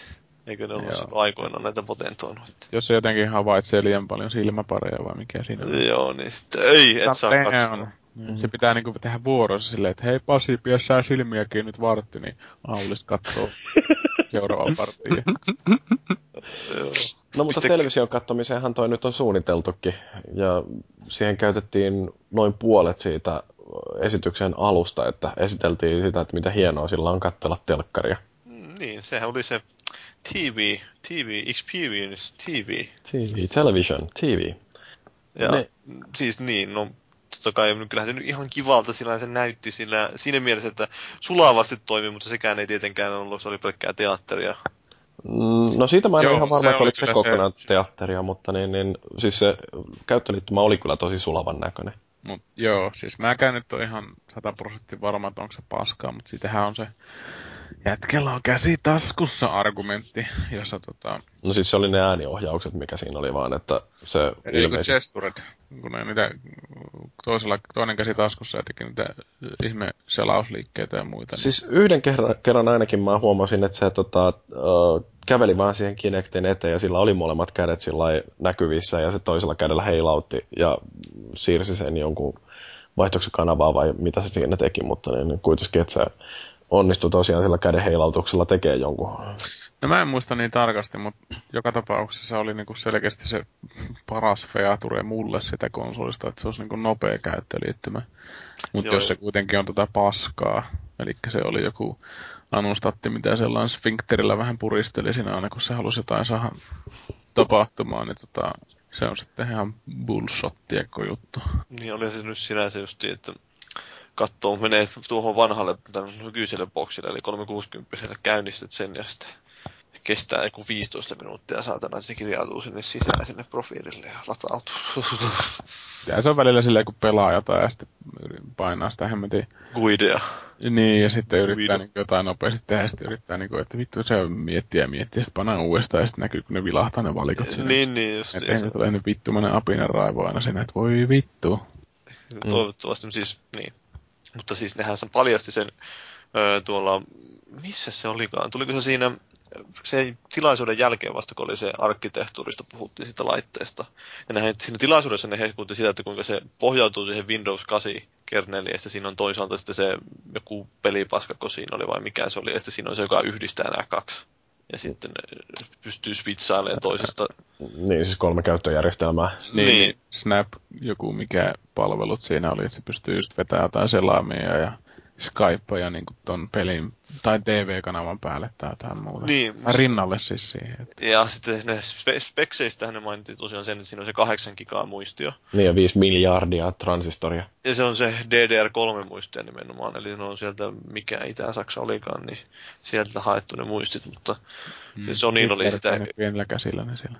Sonylla oli se GDDR-vitosta siis. Mm. Ja sehän on parempaa muistia. Moni... Se on nopeampaa muistia. Joo, siinä on se muisti, tämä bandwidth on, muistikaista on nopeampi, mutta Niin. mikä tässä Kyllähän se, pääpointti tässä mun niin kuin, tarinassa on se, että ne sanoo, että se käyttiisi varaa kolme gigaa siitä muistista. Mm. Niin, että siis se kauhea, kauhea resurssisyöppö justiin se, että kun tarvii olla toisaalta yksikäyttöjärjestelmä niitä pelejä varten ja toinen tota, muuta sisältöä varten ja sitten kolmas, joka koordinoi näiden kahden välistä toimintaa. Niin, sinne peleille jää se 5 gigaa käytettäväksi. Niin, mutta se, että niinku, jos ajattelee, että ne käytti ihan älyttömän paljon aikaa siihen, että ihmiset voi katsella telkkaria, niin onko se oikeasti jotain, mitä kukaan haluaa tehdä, että pistää Xboxin päälle voidakseen katsoa telkkaria? se vähän riippuu. Että jossain vaiheessa itsekin katsoin Netflixiä boksin kautta, kun ei ollut muuta laitetta sitä varten. No, mutta kun nykyäänkin Netflixiä Niin. pystyy katsomaan ihan millä vaan. No niin, niin mutta se on ihan tota, järjestelykysymys. että Kyllä boksilla, boksilla katoin sitä ihan tyytyväisenä, koska tietokone oli vitun kaukana ja niin poispäin. Et varmasti tämmöinen marginaali on, kunnes sitten tajuaa, että hei, kaupasta saa 40 laitteen, millä sä voit katsoa tota Netflixiä. Ja Joo. se toimii vittu heti, että ei niinku mitään. Sen sijaan voit maksaa sen 40 siitä, että voit maksaa Live Goldin yhdeksi vuodeksi ja katsella Netflixiä sitten Xboxilla. Se on just niin, että Mm. Nyky, niin nykyään kaikilla alkaa pikkuhiljaa jo olla semmoinen laite, jolla ne pystyy tekemään tuota Netflixin katsomista, niin ei sinänsä se ei ole enää pelkästään, että sillä voi katsoa Netflixiä, niin se ei ole mikään niin syy ostamiselle. Mm, Se, että sillä ei voi katsoa Netflixiä, alkaa olla enemmänkin syy, että jättää ostamatta. Niin, sehän se. Että. Mutta mm. siis vielä siis, jos nyt haluan palata siihen, että mä puhun sitä muistista ja Pleikkarin neloseen vertaa, ja mitä nyt on lukenut siitä, niin sehän oli vissiin aika myöhäisessä vaiheessa vielä ennen sitä julkistusta. Ne päätti se Sony silloin, että ne pistää siihen sen kahdeksan gigaa. Niin, no siis se ei ollut niinkään päätös kuin tekniikan mahdollistama juttu. Niin, niin no, mutta sitten ne päätti, että ne pistää sen, kun ne pystyy tekemään sen. Mm. Niin siellä varmaan on kuitenkin, jos miettii, että ne oli suunnitellut sen konsolin jo siinä vaiheessa varmaan sitä neljä gigaa ajatellen. Mm. Niin niillä on varmaan aika paljon enemmän pelivaraa siinä sen muistin suhteen. Mm. Anantekissä oli tosi hyvä artikkeli justiin tästä, että kun Microsoft lähti suunnittelemaan Xbox Onea sillä, sitä silmällä pitää, että se täytyy olla tuollainen multimedia-konsoli, joka tarkoittaa, että siinä täytyy olla hirveästi muistia, joten löi sen 8 gigaa tosi varhaisessa vaiheessa lukkoon. Niin, että ne ajattelivat, että ne saa sillä etulyöntiaseman siihen Sonyin. Niin, ja sitten se, että kun on 8 gigaa, niin niiden täytyy luottaa siihen, että sitä muistia on saatavilla, koska tuota DDR3 pystytään valmistamaan isompia määriä, ja sitä saadaan mahtumaan yhdelle tällaiselle SOC, eli System on a Chip piirilevylle, niin justiin niin paljon kuin halutaan, ja tuo 8 gigaa oli sellainen järkevä arvio. Mutta Sonilla taas ajateltiin enemmän, että me halutaan parantaa sitä pelikokemusta, joten Uh, ne luot, siis Sony luotti siihen, että tätä GDDR5-muistia, niin uh, sillä hetkellä, kun tätä laitetta ruvettiin suunnittelemaan, niin uh, teknisesti olisi ollut mahdollista pistää 2 gigaista muistia sille piirilevylle. Vähän myöhemmin, tai se niin kuin, siitä projisoitiin, että tämä tekniikka kehittyy niin, että julkaisuhetkellä 4 gigaa olisi sellainen realistinen arvio. Mutta tosi vähän aikaa sitten, tyyliin niin kuin muutamaa viikkoa tai ehkä vain viikkoa ennen tätä Pleikka 4 julkistustilaisuutta. Sony sai tietää, että näitä GDDR5-muistisiruja, niin niitä rupeaa sen aikaisemman 256 megasen sijaan saamaan 512 megasina, joka tarkoitti, että ne pysty tuplaamaan vielä sen ö, muistimäärän, eli mahduttamaan sen 8 gigaa sille alueelle, mihin ne oli aikaisemmin suunnitellut, että menee vaan se neljä. Ja sen takia tämä tuli yllätyksenä kaikille pelin kehittäjille, että nyt Sony, siis Sony tarjoaa pleikkarissa näin paljon muistia. Ja toi on nyt semmoinen, mikä on ollut uhkapeliä Sonilta, mutta nyt niillä kerrankin jäi voittavat kortit käteen. Eikö tullut Euro, Eurogamerin artikkelista? Uh, No siis mä en muista, että oliko se Digital Foundry vai Anandtech, joka tämän analyysin oli tehnyt, mutta... No ainakin Eurogelmisen luin tismalleen tuo justiin, että miten se... Digital Foundryhan on Eurogamer, niin Eurogamer, on, mutta siis kuitenkin. Joo, mutta siis... ihan hyvää juttua muutenkin tuosta. Mutta niin siis vielä tästä TV-jutusta, niin kun ajattelee, että se esitys näytti siltä, että ihan niin kuin ihmiset edelleen kattois telkkaria suoraan niin kuin TV-kanavilta. Et kun mulla ainakin on esimerkiksi niin tämä normaalin telkkarin kattominen, niin se on entistä enemmän sitä, että mulla automaattisesti tallentuu ne ohjelmat, jotka mua ehkä kiinnostaa. Mä kattelen jotain uh, Seymour Playtä ja uh, Netflixiä ja tota, ihan niin kuin se, että mä katon lehdestä, että koska tulee mitä ohjelmaa, istun telkkarin ääreen ja rupean katselemaan, että nyt sieltä suvaitsee TV-kanavat näyttää mulle jotain kattomisen arvosta, niin ei sellaista oikeastaan mulla enää tapahdu. En mä katso telkkaria tai telkkarista sitä, mitä sieltä sattuu tulee. Ja toi koko Xbox Onein tämä esittely näytti olevan, siis luottavan siihen, että tällainen 80-lukulainen tapa katsoa telkkaria, niin se olisi edelleen relevantti. Tai 90-luku.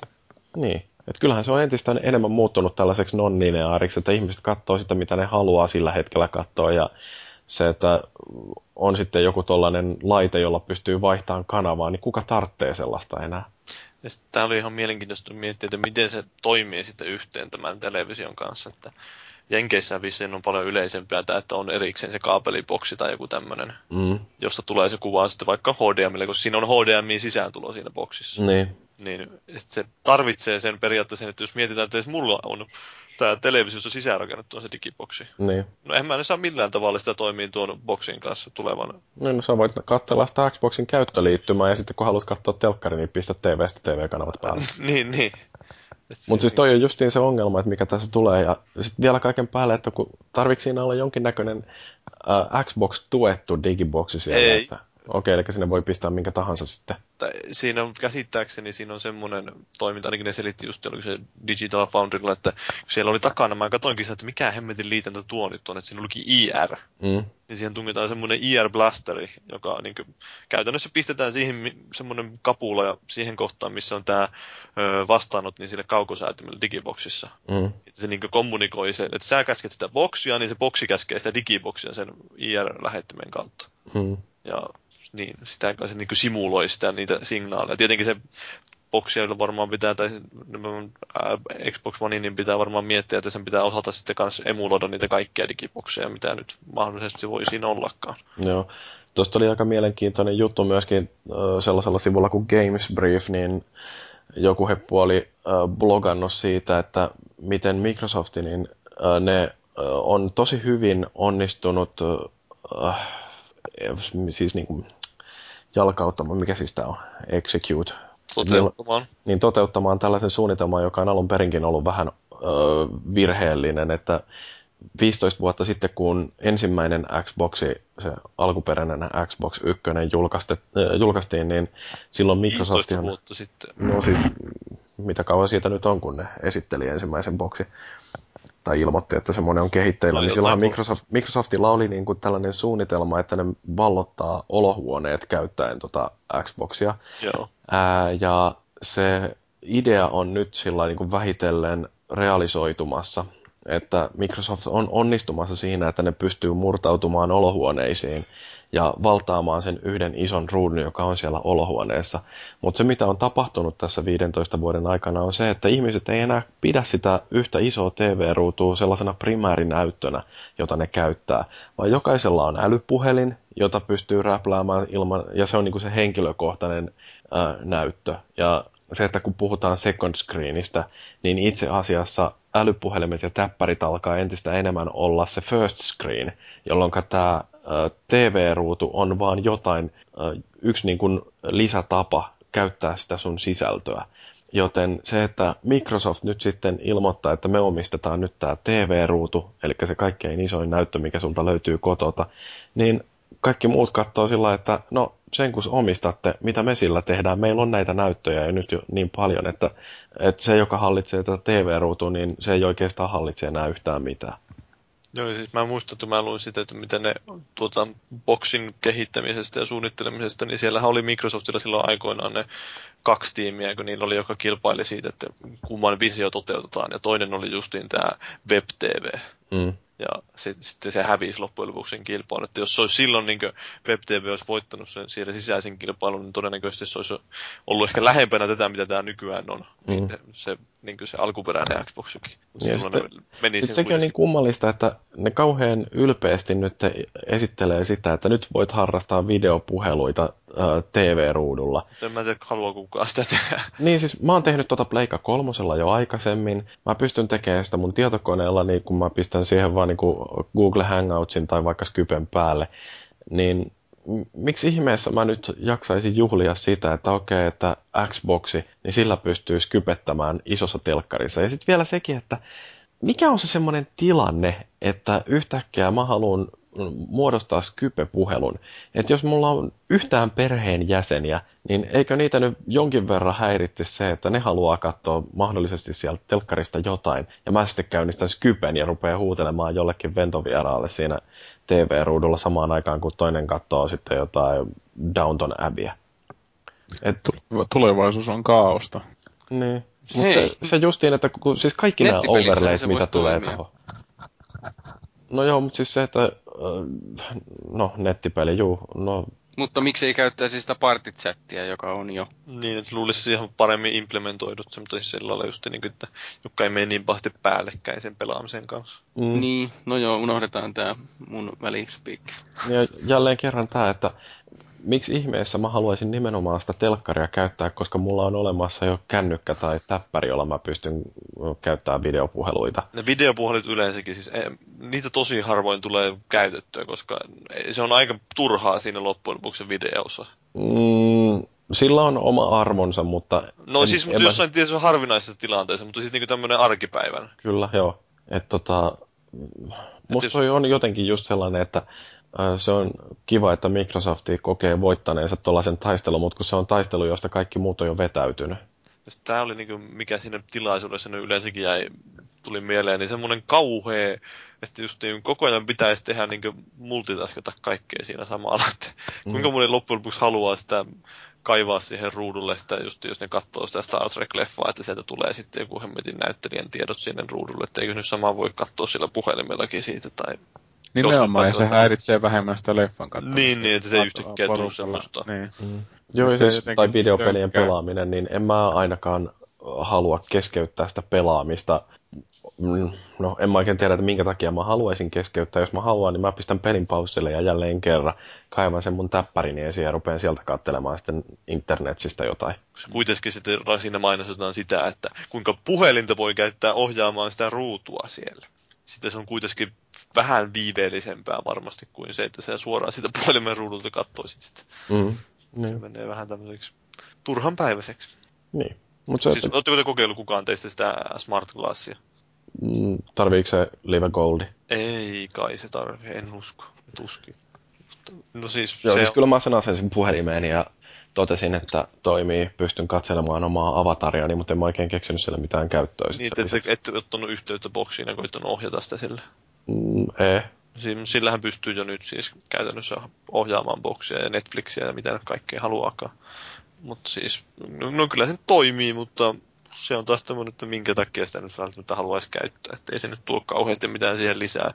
Ainut idea, mikä siinä oli, tuli mieleen ensimmäisenä, okei, hyvä, jos siihen tulee semmoinen virtuaalinen näppäimistö, niin pystyisi vaikka Netflixiä käyttäessä kirjoittaa siihen helpommin, että mitä sä haet. Mm. Se ei tarvitse jollain ohjaimella tai Kinectillä huitoa niitä kirjaa, mutta eihän se toimi niin. No joo. No siis mä voin käyttää sillä, että mä käynnistän mun puhelimesta Netflix-sovelluksen ja katselen Pleikka kolmosella Netflixiä, niin mä pystyn tuolla puhelimella sitten ö, käskemään tuota pleikkaria, että käynnistä tämä softa. Tai siis tämä ö, elokuva tai TV-ohjelma. Se on ihan kätevä. Se on kyllä yllättävän kätevä. Mä kuvittelin, että se olisi enemmänkin käytössä, että kun mulla on tuollainen, öö, mikäs toi nyt sitten taas olikaan Blu-ray-soitin tuolla, niin, niin ihan laadukkaan oloinen, niin että kun siinäkin pystyy Netflixiä käyttämään, mutta sitä ei pysty ohjaamaan sitten taas puhelimella. Että Pleikka kolmasella näyttää toimivan toi pikkasen paremmin. No joo, mutta siis se TV-osuus tässä, niin, No siinä oli vielä se, tää helvetin NFL. niin joo. Jee. Siis tää niinku Sopimus, josta Microsoft maksoi 400 miljoonaa dollaria seuraavalta viideltä vuodelta, vai mitä se oli? Joo, jotain semmoista se oli arvioitu, että se on ihan hyvän hintainen, mutta ihan taskurahojahan se on siihen verrattuna, mitä se joku toinen firma on maksanut siitä vissiin, sitä, että ne saa niitä Sunday-tikettejä myydä. Mm. Että se on jotain, puhutaan sitten jo miljardeista. No on se, jos ajattelee, että se Season Pass vai mikä se nyt on, kattaa NFL, että voi katsella kaikki NFL-otteluita ja tuloksia ja pelien uusintoja ja muita tällaisia, niin kak- no 240 dollaria, kun se oli vuodessa. Mm, Tämäkin on vähän semmoinen, että on näin eurooppalaisena ehkä vähän hankala käsittää, että mikä tämmöisen niin paljastuksen merkitys on, koska ei meillä ole täällä NFLää pahemmin. Ja- No niitä on muutamia sellaisia, jotka tykkää katsella NFL, ja onhan se siis oikeasti toi jenkkifutis on aika sika hieno laji. Niin, niin kyllähän siinä on omat niin kuin, hienot nyanssinsa, mutta siis sillä lailla, niin kuin, että se ei ole samanlaista kuin teillä Jenkeissä on, että se on siellä se te-juttu. Mm. Joo, Vähän niin kuin jos Suomessa olisi sanottu, että SM-liiga, no en nyt tiedä ehkä ihan sama, mutta jälkeen kuin MM-kisat mm. tai jotain siihen liittyvää. Että siellä olisi juti selostumassa.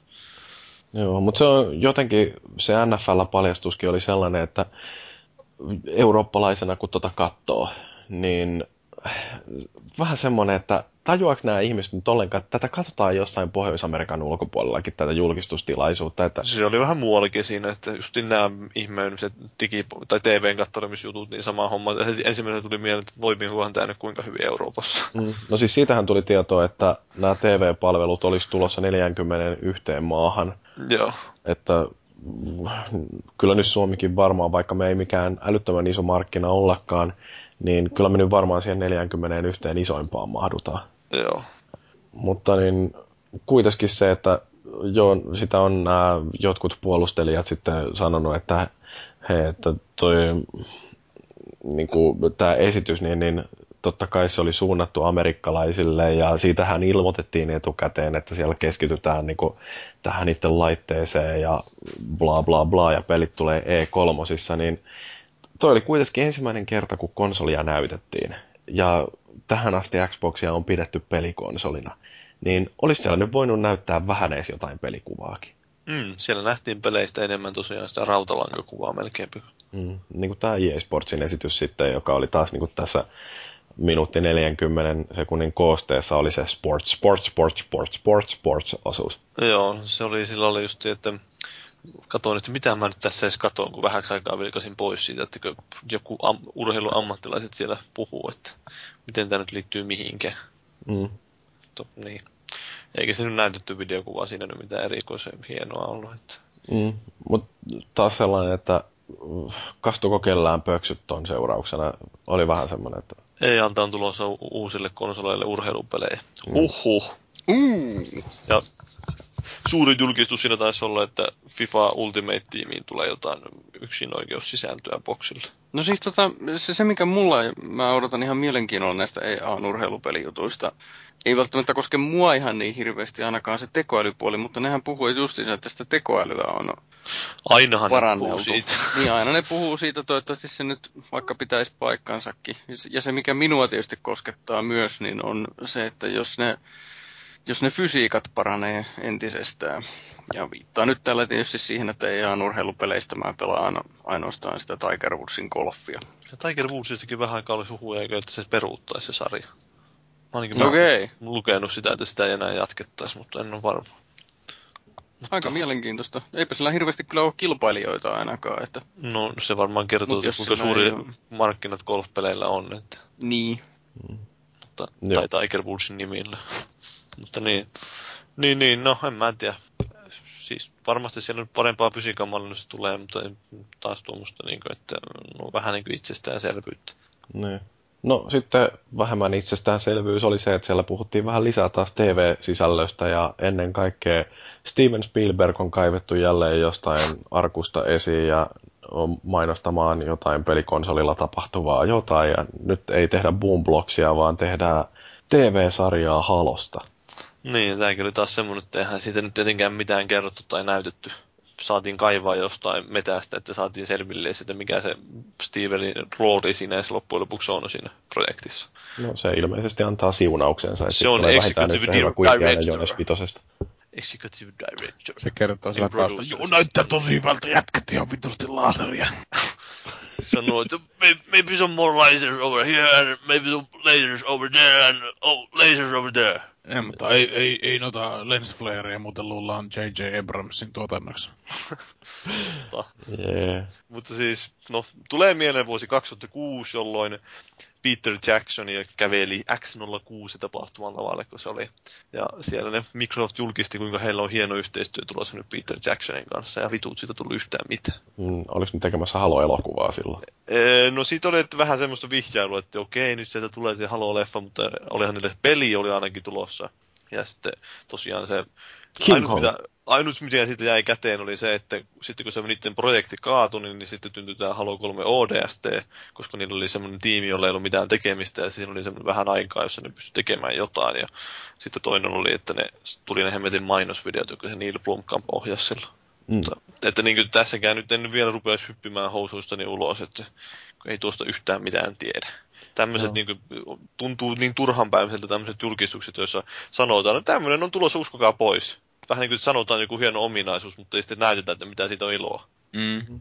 Se on just se sama kuin tämä Yusuf Mehdi, vai mikä tämä oli tämä, just se, tämä, mikä esitteli sitä Snapgridia tai näitä muita. Niin mä en muista mitä haastattelua mä luin, kun se oli puhunut niinku, se oli myynyt tavallaan, tai siis PR-puheettahan se oli koko haastattelu ollut, mutta se oli niinku PR-annut sillä, kuinka vitusti Xbox tulee myymään, se tulee myymään yli 100 miljoonaa tuotetta.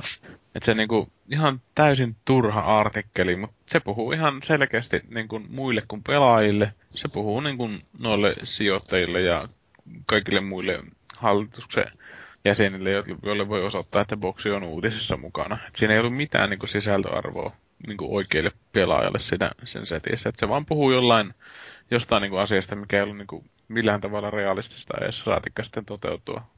Mut siis, niin, mutta olitteko te, oliko tuo teidän mielestä merkityksellinen paljastus, että sieltä tulee Halo TV-sarja? No se ehkä, että Microsoft, jos ne oikeasti rupeaa suunnittelemaan jotain omaa original contenttia, niin se tarkoittaa sitä, että Xboxista saattaisi tulla tollainen äh, merkittävä oma jakelukanavansa. Et samalla lailla kuin Netflixin, niin niiden arvo on noussut huomattavasti, kun ne on tehnyt nämä Hemlock Grovet ja ennen kaikkea House of Cardsit, ja nyt ne Nyt- tekee tota Arrested. Arrested Developmentia Juuri lisää. katsoin ensimmäisen jakson ja olin pettynyt, mutta joo. No, mutta kuitenkin se, että siitähän puhuttiin, että Microsoft olisi ostanut oikeudet Heroesiin ja Joo. tekisi jatkoa sille, ja se oli mulla vähän semmoinen, niin kuin, että huoh, että se sarja niin kuin, hyppäsi niin pahasti hain ylittä siinä Mut heti mä, kakkoskaudella, että niiden olisi pitänyt ostaa oikeudet Firefly. se olisi paras. Oikeasti muuten, hei, jos, tota, niin, jos Microsoft rupeaisi tekemään lisää Fireflyta ja se olisi ainoastaan Xboxin kautta katsottavissa, niin siinä kohtaa mäkin rupeisin harkittamaan. Mutta niin, niin, ähm, niin, Onhan tuo mielenkiintoinen siinä alkuissa nähdä, että jos ne rupeaa tekemään mm. tuommoista enemmänkin, mutta Mutta mitä tuohon Fireflyhin tulee, niin kyllä niin se tarvii sen ö, oikeanlaisen liekin, että ei se nyt niin, niin ettei pelkällä oikein toimi. Te- että oikealla tekijät, oikeat tekijät tarvitaan. niin että Siihen. täytyy olla Joss Whedon ja Nathan Fillion siinä. Niin. Mm. Niin, että se on just, että itsekin haaveilee sitä Babylon vitosta, mutta kun Stratsinski yhdessä sanoo, että vittu mä mitään ikinä tee, kun kaikki vaan vihaatte, niin ei se voi onnistua kenenkään muun avulla. Niin. Mm. Se on just niin, että aina kun sanotaan, että herättäkää henkiin joku Rareen pelisarja esimerkiksi, mitä mm. nyt tässä Xboxilla on toivottu, mutta ei sillä ole todennäköisesti mitään tekemistä se alkuperäisen tuotteen kanssa, niin sitten se on vähän, että. Mm. No mutta sitten Joo. nähtiin näitä uusia pelejä. Aivan jumalattoman mahtavaa oli tota noin, niin, tää, että Remediltä olisi tulossa jotain uutta ja toi Paavi ihmetteli, että kuka oli se nainen, joka oli siinä live action kohdassa. Joo, kyllä mä sen selvitinkin sitten jo. Että se on tuo Joo. tosiaan tuo, Lauren Stamil. joka on ollut Burn Noticessa ja sitten Joo, se on Mitä se Burnout. Burnoutissa se esitti? Communityssä. Se oli siis se joku handlaajanainen, eikö se oli Agent Pierce? Uh, Okei. Okay. Se oli vähän aikaa 14 siinä, jaksoa näköjään ollut kokonaan. se oli vähän aikaa siinä sen niin justiin handlaajana sillä Michaelilla. Mm. Sen Mä taisin jälkeen- muistaa sen tuosta The Event-sarjan surullisesta pienestä pykähyksestä. Että... Okei, okay. mä en ole sitä koskaan kattonut. Ja Communityssä tosiaan se oli kanssa joku professori siellä, Slateri. Ihan nätti nainen. Ihan ollut näköjään. Sen verran, että on kasvot jäänyt mieleen. Mm. Mutta itse pelistä ei oikeastaan ymmärtänyt mitään muuta kuin, että siinä ajellaan laivoja silta, siltoja päin. No siis pelistä sen verran, että hirvetä vihaa sitä muksua kohtaan. niin, no, se aina lupaa hyvää, että on lapsinäyttelijä. mystinen, niin, perinteinen mystinen muksuja, joka on niin kuin olevinaan niin ylimaallinen tietonsa kanssa ja sitten se niin kuin juo, juottaa, juoksettaa pelaajaa Ei sit- porkkanan perässä, niin äh. kauheasti sitä itse pelistä muuta kerrottu, mutta kun sitten tuli se fact sheet sen tilaisuuden jälkeen, niin siinä paljastui vähän, että aluksi luulin, että se olisi vähän niin kuin Defiance-tyylinen, että okei, pelaaja pystyy vaikuttamaan joku TV-tapahtumiin, mutta siis se on käytännössä sillä tavalla tehty, että ne kuvaa niin sitä jonkinlaisen televisiosarjamaisen tai elokuvamaisen kokonaisuuden siihen, ja sitten kun pelaaja pelaa sitä peliä, niin sen pelaajan tekojen perusteella sitten sieltä vähän niin kuin valikoidaan ne tietyt pätkät siitä, jotka muodostaa, ne kohtaukset valikoituu sen pelaajan tekojen perusteella siihen televisiosarjaan kautta elokuvaan. Eli vähän niin kuin ne korvaisi ne välivideot Mm. jollain tapaa noilla live action videoilla. Mutta mitä nyt tämä Killikin sanoi siitä, että se on kallein Suomessa tehty viihdetuotanto koskaan. Että vissiin jonkinlaista panostusta siihen on tehty, mutta Tämä tarkoittaa vaan sitä, että Alan Wake 2 ei nähdä ikinä. mm, no sehän tuli se video justi Remediltä, jossa tämä Sam Lake. Joo, mä kattelin kanssa loistavaa englantia. mä mietin, no, Up in the years of Timo. Practical English, Abu.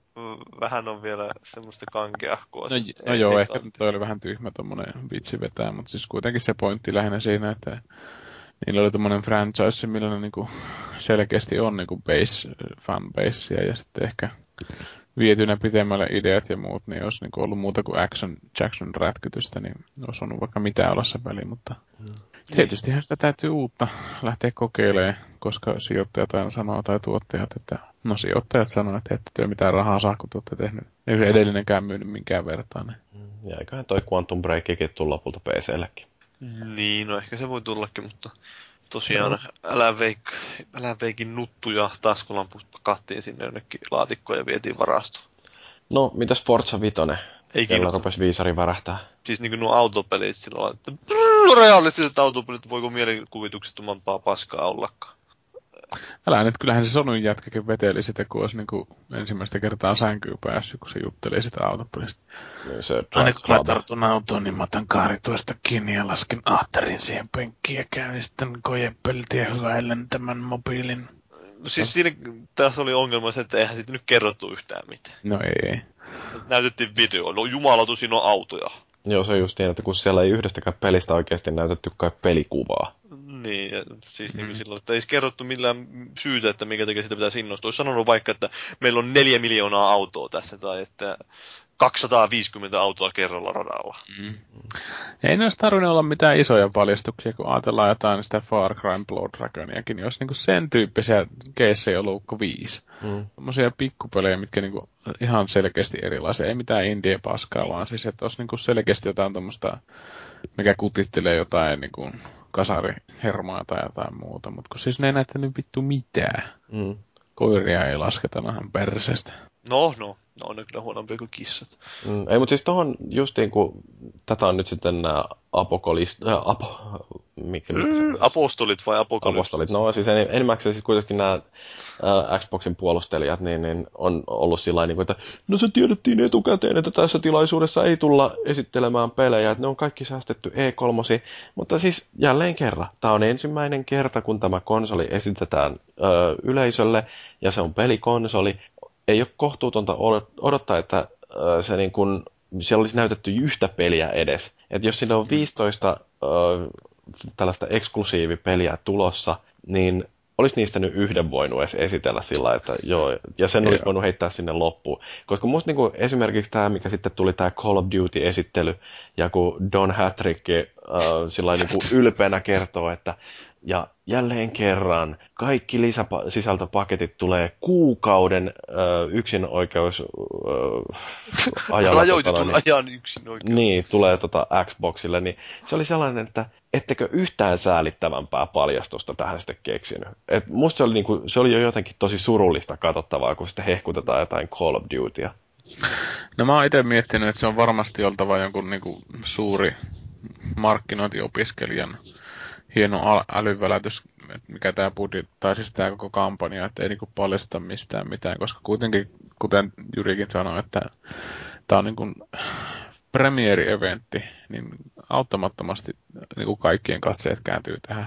Ja sitten selitellään sitä, että pelit jossain muualla, niin ok, vaikka se olisi niin kuin taktisesti tehty sillä tavalla, mutta tässä ei ole mitään järkeä olla näyttämättä niin kuin kunnolla pelejä. Mm. Et siis olisi ollut niin paljon ilmasta PR, kun kaikki olisi niin, kuin niin soirosuorana kirjoittanut tästä, että mm. mahtavia pelejä, mahtavia pelejä, jee, jee, jee, ja on sitä konsolikin ja sporttia ja TVtäkin jossain, mutta hienoja pelejä. Et siis tässä ei ollut mitään järkeä tässä setissä. Niin, se oli tunnin verran täyttä paskanjauhantaa, joka ei, se ei niinku liikuttanut. Siinä ei koko sen esityksen aikana, niin mulla ei ollut kertaakaan semmoinen olo, että tämän takia mä haluaisin ton konsolin. Mm. No mä itse mietin, että kyllä se niinku olisi ihan mukava laite, jos, jos tosiaan se toimisi niin nopeasti ja tulisi Suomeen niinku noin TV-palvelut käyttöön ja näin poispäin. Et ei mulla niinku mitään sille sitä vastaa ollut, mutta siis mä niinku pelikäyttö ei missään tapauksessa, ei niinku missään tapauksessa niinku noilla puheilla niinku lähte sitä ostamaan. Että olisi vaikka sanonut siis vaikka viimeisenä, että joo, kaikki pelit, mitkä tulee muillekin multiplattarille, tulee myös meille. Tuommoinen, mm. vaikka jos mitään näyttänyt sanonut tuommoisen jutun, niin se olisi sitten ollut niinku jo pikkusen vähän peitellyt sitä juttua siinä. Mutta sitten just että tämä jälki, jälkipuheen ja tämä vitu epäselvyys näissä kaikessa, kun kaikki selittelee näitä juttuja ja vittu kukaan tiedä yhtään mitään mistään. Niin, mm. jätti vähän niin kuin monet asiat tämmöiset kuitenkin, joista ootte, että kun on ollut niin paljon huhuisia kaiken maailman Always online, Onlineista ja kaikista tämmöisestä, niin olisi ottanut, että niitä olisi jotenkin vähän niin kuin reagoitu tuossa. Mutta... Haluatteko te kommentoida tuota Call of Duty-juttua vai onko siellä yhtään mitään kommentoitavaa vai ruvetaanko puhua näistä jutuista, mitkä sitten no tapahtui sen esittelytilaisuuden jälkeen? No kun ei se mun mielestä, mitä se videokuvasta Call of Dutystä näytettiin, no ei, siis ei sitä nyt voi sillä suoraan sanoa, että onko se nyt uuden sukupolven konsolilta vai ei. Mm, no kyllähän siinä näytettiin, että kuinka koiramallilla on sitten paljon niin, enemmän polikoneja. Koko paras, niin paras gif, mitä mä tuosta on nähnyt, niin oli se, että the only show that dropped oli se koiran leuka siinä. se oli kyllä loistava. Joo, mutta se koira oli kyllä hieno ja siihen tulee sitten tämä emotionaalinen side, että ja sitten lopuksi ne tappaa sen koiran kuitenkin. No niin. Kuitenkin no, tulee PClle kuin Animalia modissa. Todennäköisesti. Koiralle ei ole vielä nimeä kuitenkaan. Se on kuitenkin joku Hans Gruber. Oli sen oikean nimi, sen oikean koiran nimi oli Colin, muistaakseni. Mutta... Et se on ehkä Colin McRae uudelleen ilmestuma. Colin Farrell. Mutta mun mielestäni kaikkein parasta on tämä, että taas niinku Twitter-humoristit keksinyt sen, että se koiran nimi, niin, tai sille koiralle on avattu oma Twitter-kanava ja sillä on nyt muutama kymmenen tuhatta seuraajaa, mutta tämä Collard Duty itse ei seuraa kuin yhtä postinkantajaa. Siinä on oltu hereillä. Kyllä, se on musta niinku yhtä hauska juttu kuin tämä, että Tweet of God, eli Jumalan Twitter-tili, niin, niin silläkin Joo, on like miljoonia seuraajia ja sillä ei ole kun, tai se ei seuraa kuin yhtä ainoata, joka on Justin Bieber. mutta niin, Call of Duty oli täyttä paskaa, mutta sitten niin kuin mitä tapahtui tuon tilaisuuden jälkeen, kun Phil Harrisoni päästettiin vahingossa irti? Niin, ja vähän muukin varmaan päästettiin irti, mutta tästä Phil Harrisonista on sanottukin, että se tuhoaa yksitellen kaikki konsolivalmistajat. Mutta... Hmm. Mutta siis oli jotenkin, että ensinnäkin niin oliko siltä kukaan edes kysynyt, ja oliko kukaan varautunut siihen, että tällainen asia otetaan puheeksi, mutta kaksi tällaista isoa juttua oli, toinen oli tämä Always Online ja toinen oli käytetyt pelit. Ja, mm. ja siis, no ensinnäkin se Always Online, että siitä puhuttiin, että, tai sanottiin, että joo, että sen ei tarvitse olla koko ajan internetissä sen konsolin, mutta sillä tarvii olla internetyhteys. Se oli siis täällä, sehän kerrotaan siellä niiden niin nettisivuilla, siellä on se fakki. Niin, kuin, että niin mutta siis, niin kuin, mitä vittua toi tarkoittaa? niin, no, se on että just... ei tarvitse olla netissä, mutta sillä tarvii olla nettiyhteys. Niin kuin, esittäkää asia hei vielä epäselvemmin, koska mä melkein ymmärsin ton.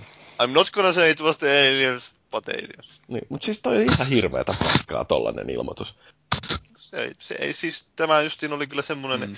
niin mishandlinkin koko... Kyllä, kyllä. Että jokainen, se on hyvä tota, Sony laatinut kampanjan, kun on värvennyt nämä Microsoftin tyypit itselleen, että ne niinku promoo jokaisella tämmöisellä vitu epäselvyydellä top Sonyn laitettavaa. Että. Hmm. Mutta siis se, mitä mä rupesin siinä miettimään, että jotenkin siitä niiden kommunikointisekoilusta, niin mä rupesin oikeasti ajattelemaan, että voisiko olla niin, että Microsoftin se, ensinnäkin toi laite on niille ihan törkein kallis valmistaa, koska sinne tulee nämä Kinecti jokaiseen boksiin ja se kuitenkin on spekseiltään suhteellisen lähellä Pleikka nelosta. Että voiko olla, että ne pistäisi ihan ihan törkeä hintalapun, mutta oikeasti se kuitenkin rahoitettaisiin sillä, että se boksi itsessään myydään jollain kolmella tai neljällä sadalla, mutta että sitä ei pysty enää käyttämään ilman maksullista liveä. No sitä mä en jaksa uskoa, että se niin pelkästään maksullisella, mutta kyllä mä sen uskon, että ne yrittää ihmisiä justiin ajaa entistä enemmän siihen, että ne käyttää sitä nettiä ja sitä kautta päätyisi maksamaan kuitenkin liveessä ja mahdollisimman paljon niistä kaikista sisällöstä, joka siellä liveessä on, että miettii sitä niin kuin, tässä tuli ensimmäisenä mieleen tästä Always, Always Online-sekoilusta sitä, että kuinka ne ei nyt varsinaisesti suoranaisesti kommentoinut sitä, että, tai no, no siellä tilaisuudessa ei sanottu mitään siitä Always Onlineista oikeastaan. Sitten sen jälkeenkin se oli vähän tämmöistä epäselvää. Mutta sitten ne mainosti sitä pilvilaskentaa. Vähän niin kuin SimCityn kohdalla silloin aikoinaan. Mm. Ne perusteli sitä Always Online. Joo, nyt tehdään pilvessä kaikkea hienoa. Ja sitten ne ei loppujen lopuksi yhtään mitään. Mm. Niin, että sitä pystyy pelaamaan ihan hyvin myöskin mm. offlineissa. Niin. Mutta oikeastaanhan toi Microsoftin epäonnistuminen alkoi jo sen Sony Pressin jälkeen, että jos jotkut oli pettynyt siihen Sonu, Sony, Sonu, niin tota, justiinsa tämä Always Online ja muut, niin kun ei niihin reagoitu millään tavalla. Kukaan ei sanonut yhtään mitään. Niin, mm. Et antaa siis semmoinen... ihmisille varaa spekuloida niin, niin. vain. Kyllä niin kuin mä jotenkin ehkä voisin ymmärtää, että tämä on just joku tosi forward thinking man, joka tätä on miettinyt, että tämä on hyvä markkinointitaktiikka, että ilmasta PR, kun ei sanota yhtään mitään. Mm. Mut kyllä, kyllä niin kuin mä uskon että nyt kun on markkinat kuitenkin sellaiset, että siellä on niin kuin kilpaileva laite, mikä on hoitanut pressin vähintäänkin ihan kelvollisesti, niin kyllä semmoista asiaa on olemassa kuin bad publicity. Että siihen täytyy ehdottomasti tarttua ja nyt lähtee jotenkin sitä haarukoimaan vähän oikeaan uomaan, mutta missään vaiheessa ei ole tullut niin edes se... pressin jälkeen semmoista tilaa, että nyt mä tiedän, mikä siltä tulee. Niin kuin se damage control, mitä sieltä on tullut, niin siinä ei ollut minkäännäköistä johdonmukaisuutta tai sellaista jämptiyttä, että joku olisi sanonut, että äh, että tämä on näin, vaan esimerkiksi justiin tähän Always Onlineen liittyen, niin äh, että ensin äh, sanotaan, että että joo, että sen täytyy olla kerran 24 tunnissa, niin sen täytyy päästä verkkoon. Ja sitten tässä kohtaa amerikkalaiset, jotka jumaloi armeijaansa, niin ne ilmoitti, että no tämähän on ihan perseestä, koska nämä palveluksessa olevat sotilaat, niin eihän ne pääse verkkoon välttämättä jostain Afganistanista ollenkaan. Että toi tarkoittaa sitä, että sotaan lähtevät joukot ottaa mukaan se sitten vaan pleikka nelosia.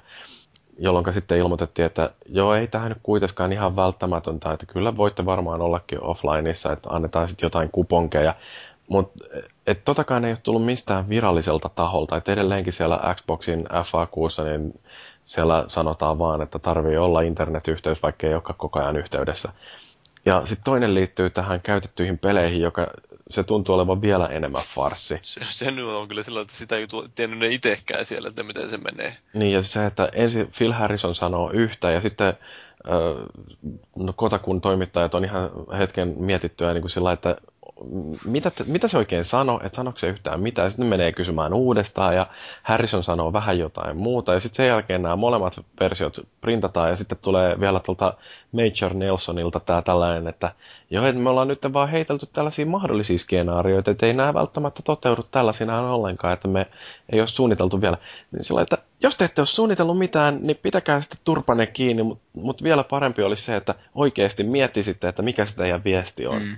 Ehkä tämä oli vähän tämmöinen pakoajama tilanne.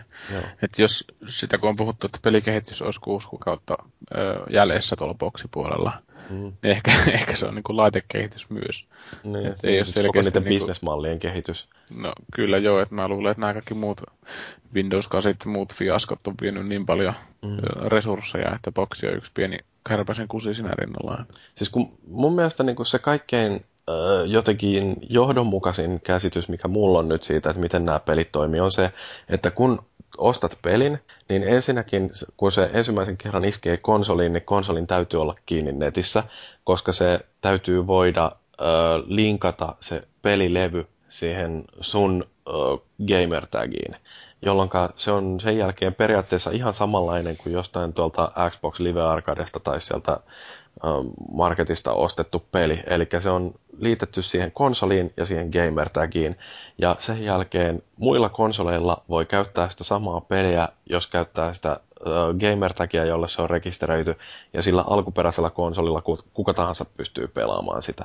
Ja tämä on niinku ihan selkeää tähän asti, no problem, jos nyt ei ota huomioon sitä, että sitä peliä ei pysty siirtämään kenellekään.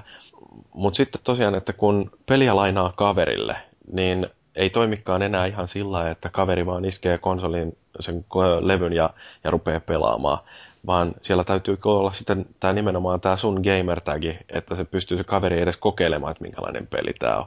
Ja jos se haluaa sitten pitää tätä peliä sillä että ei niin kuin käytäkään sitä sun gamer tagia, niin sitten sen täytyy ostaa se peli itselleensä, koska sitähän se käytännössä on tämä tällainen niin kuin activation fee, joka on sitten se 32 puntaa, eli tyyli vajaa 50 euroa. Et, mm. et niin kun, mitä toi sitten tarkoittaa, niin sehän tappaa esimerkiksi sen mahdollisuuden, että jossain konsolifinin foorumilla menisi ja myisi jonkun pelinsä pois.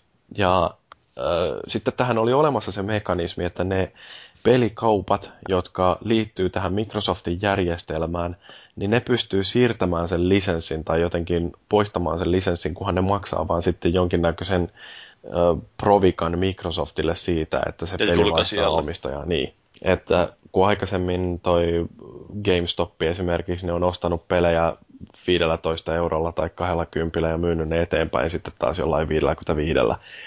Niin äh, nyt sitten sen sijaan, että niille jää sitä katetta tuollainen 35-40 euroa, niin ne joutuukin maksamaan siitä ehkä sen 25-30 euroa sitten tuolle Microsoftille, joka sitten tilittää siitä osan julkaisijalle. Ja no sitten viimeisin tieto, mikä nyt tuli, ja tämäkin täysin epävirallisia kanavia pitkin, ja mä en usko tähän ollenkaan, että sen pelin pystyy kyllä sitten myymään jollekin toiselle ilman, että siinä tarvitsee maksaa mitään aktivointifiitä, koska silloin tähän poistaisi täydellisesti sen järjen tuosta näiden pelikauppiaiden, koska niin. eihän, eihän siis tota, jos se voi tehdä niin yksinkertaisesti, että Missä levy annetaan... teki sitä? Niin, että se, jos levy antaa vain jollekin uudelle tyypille, ja se aktivoi sen omalla konsolillaan, omalla gamertagillään, niin sitten se siirtyy se lisenssi sieltä alkuperäisestä konsolista ja gamertagista tälle uudelle. Niin minkä takia kukaan pelikauppias tosiaan maksaisi sitä provikkaa? Joo, siis eh, eihän tuon, jos lukee tuon Major Nelsonin, että minkä se postaus teki, niin eihän se nyt ihan niin mennyt, mitä sä sanoit.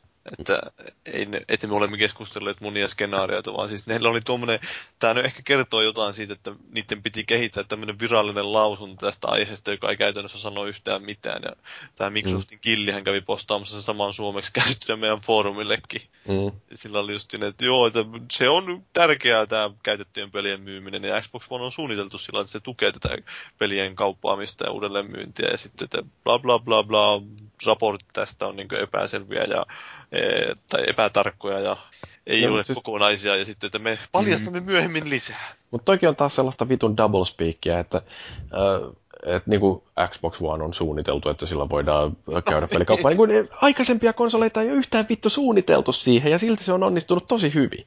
Niin. Et, Kyllä se on... pitäisi, pitäisi suunnitella, että se ei onnistu. Mm. Eikö se vähän niin kuin sillä lailla, että... Niin. Mm.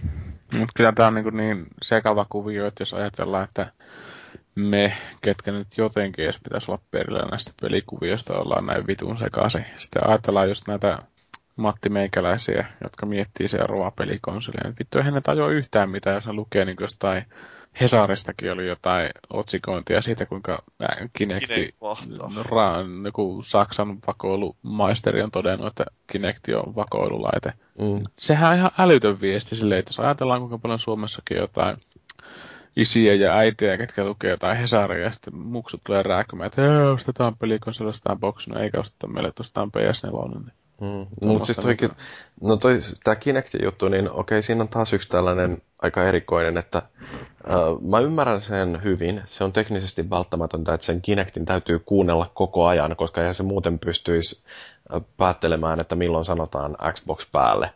Niin. Äh, mutta sitten taas toisaalta, että äh, mä ymmärrän hirveän hyvin sitäkin, että on yksityisyydestään tarkkoja ihmisiä, jotka ei halua, että on tuollainen kamera, joka katselee ja ennen kaikkea kuuntelee, koska nimenomaan se kuuntelu tuntuu olevan aika iso ongelma, tämän mä tiedän ihan työni puolesta. Että tota, siis on paljon sellaisia ihmisiä, että jos niillä on valvontakamera kotona, niin ne haluaisi pystyä kytkemään siitä äänet pois. Niin tota, se, että tämä Kinecti kuuntelee koko ajan, niin se on aika arka paikka ihmisille. Ja sitten on tietysti tämä Saksan jonkun tietosuojaviranomaisen lausunto aiheesta, joka on nyt Komissaari. sitten niin, heitellyt taas vähän tällaista lisää vettä myllyä. Mä en pidä tota isona ongelmana, mutta mä ymmärrän, että se on monille iso ongelma. Ja... suurin ongelma se on nimenomaan, että jos on jatkuvasti verkkoon yhteydessä ja sitten toisaalta se on päällä se, niin siitä mm. totta kai, niin vaikka ei se mitään tekiskään, niin sitten on helppo vetää se johtopäätös. Tai ainakin semmoinen tulla semmoinen olo, että no miksi, miksi ne, niin, että mistä mä tiedän, että ne ei tee sillä mitään. Mm, mutta siis siitä mä oon ihan varma, että joku iskee sinne jonkun verkon vimpaimen, jolla se selvittää, että mitä dataa toi Xboxi lähettää ulospäin. Et siis, no joo, joo, eikä se. Että, et siis, jos siellä on yhtään minkään näköistä kepulikonsteilua tuolla Microsoftilla mielessä, niin ne jää kiinni siitä ensimmäisenä päivänä, kun boxe alkaa ilmestyä ihmisille koteihin. Se on ihan saletti. Et siinä mielessä... Kyllähän se näkee jo monilla verkon liikenteen valvontalaitteilla, että katsoo, että minkä verran sitä dataa lähtee ulos.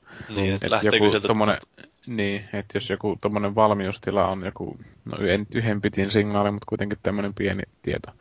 Että jos se niin lähettää jotain 1080 pisteen HD-kuvaa ja mm. tai jotain surround ääntä teidän kodista, niin se sitten tietysti menee niin, parikin kat- sekunnissa ulospäin. Katsoo sitä uppikaista, että kuinka paljon sitä niin, niin, kulutetaan niin. siinä, että ei sen pitäisi Kyllä. varmaan kuitenkaan siinä valmiustilassa muuta kuin ladata sille ehkä dataa. Mm. Mm. Ja senhän moni varmaan tekee silleen, että ne menee just johonkin, johonkin verkkolaitteiden asetuksia blokkaa jonkun boksi lähetykset tai jotain muuta sitten siinä, tai jotain kiertää sen sitten. Mm. Mutta mä en tiedä, miten se vaikuttaa sitten tähän boksin palveluihin kuitenkaan. Että onko se edes mahdollista tehdä, että muuten tulee vaan sitten, että laite on rikki ja Bill tulee kotiin.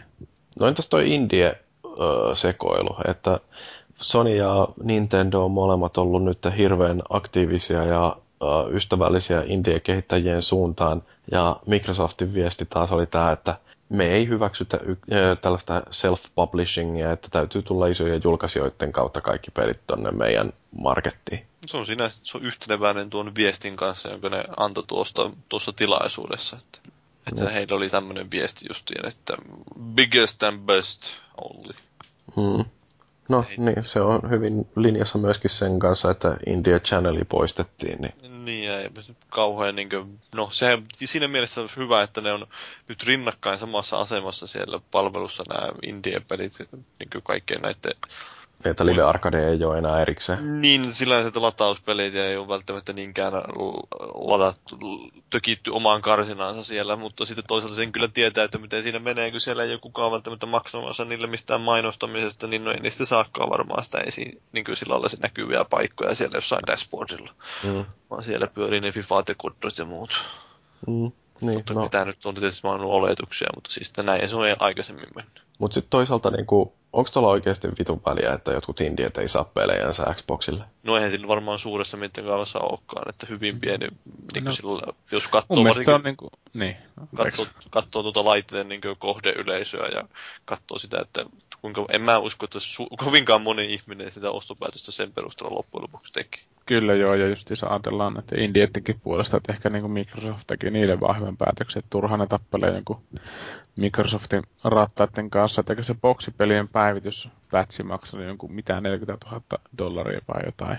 Tuommoisia, että niin ottaa edes tommosia pätsäyksiä alle. Niin, että käy niin ajatellaan, että sitten sit on joku Steam tai joku muu alusta, mikä on niin kuin, ensinnäkin se, että sallitaan India-pelejä ja sitten se, että pätsääminen on niin kuin lähes ilmasta niin minkä vitun takia jotain boksia edes haluttaisiin. Mä en usko, että kovin moni India-kehittäjä edes niin kuin, tällä hetkellä laittaa niin kuin, pelikehitykseen millään tavalla boksia, koska sehän on niin kuin TV, TV, TV, ja sitten kun se vielä vaikeuttaa tai Indiette elämää, niin, niin mitä järkeä. Mm. No, mutta sitten yksi sellainen tärkeä juttu, niin ö, uudesta livestä kerrottiin sen verran, että friendilistan koko nostetaan tästä mitattomasta sadasta, että nyt jatkossa voi iskeä tuhat nimeä sinne listalle. Mm. Ei vaan, tää on ihan oikeasti hyvä uutinen.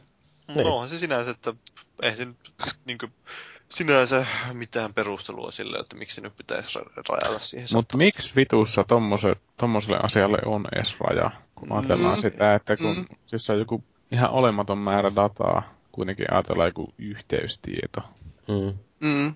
Et miksi toi on niinku rajoitettu? että siinä ei ole niinku mitään järkeä. No. Sitten kun tulee semmoinen Xbox 2, missä on The evolution goes even further. You have one million friends.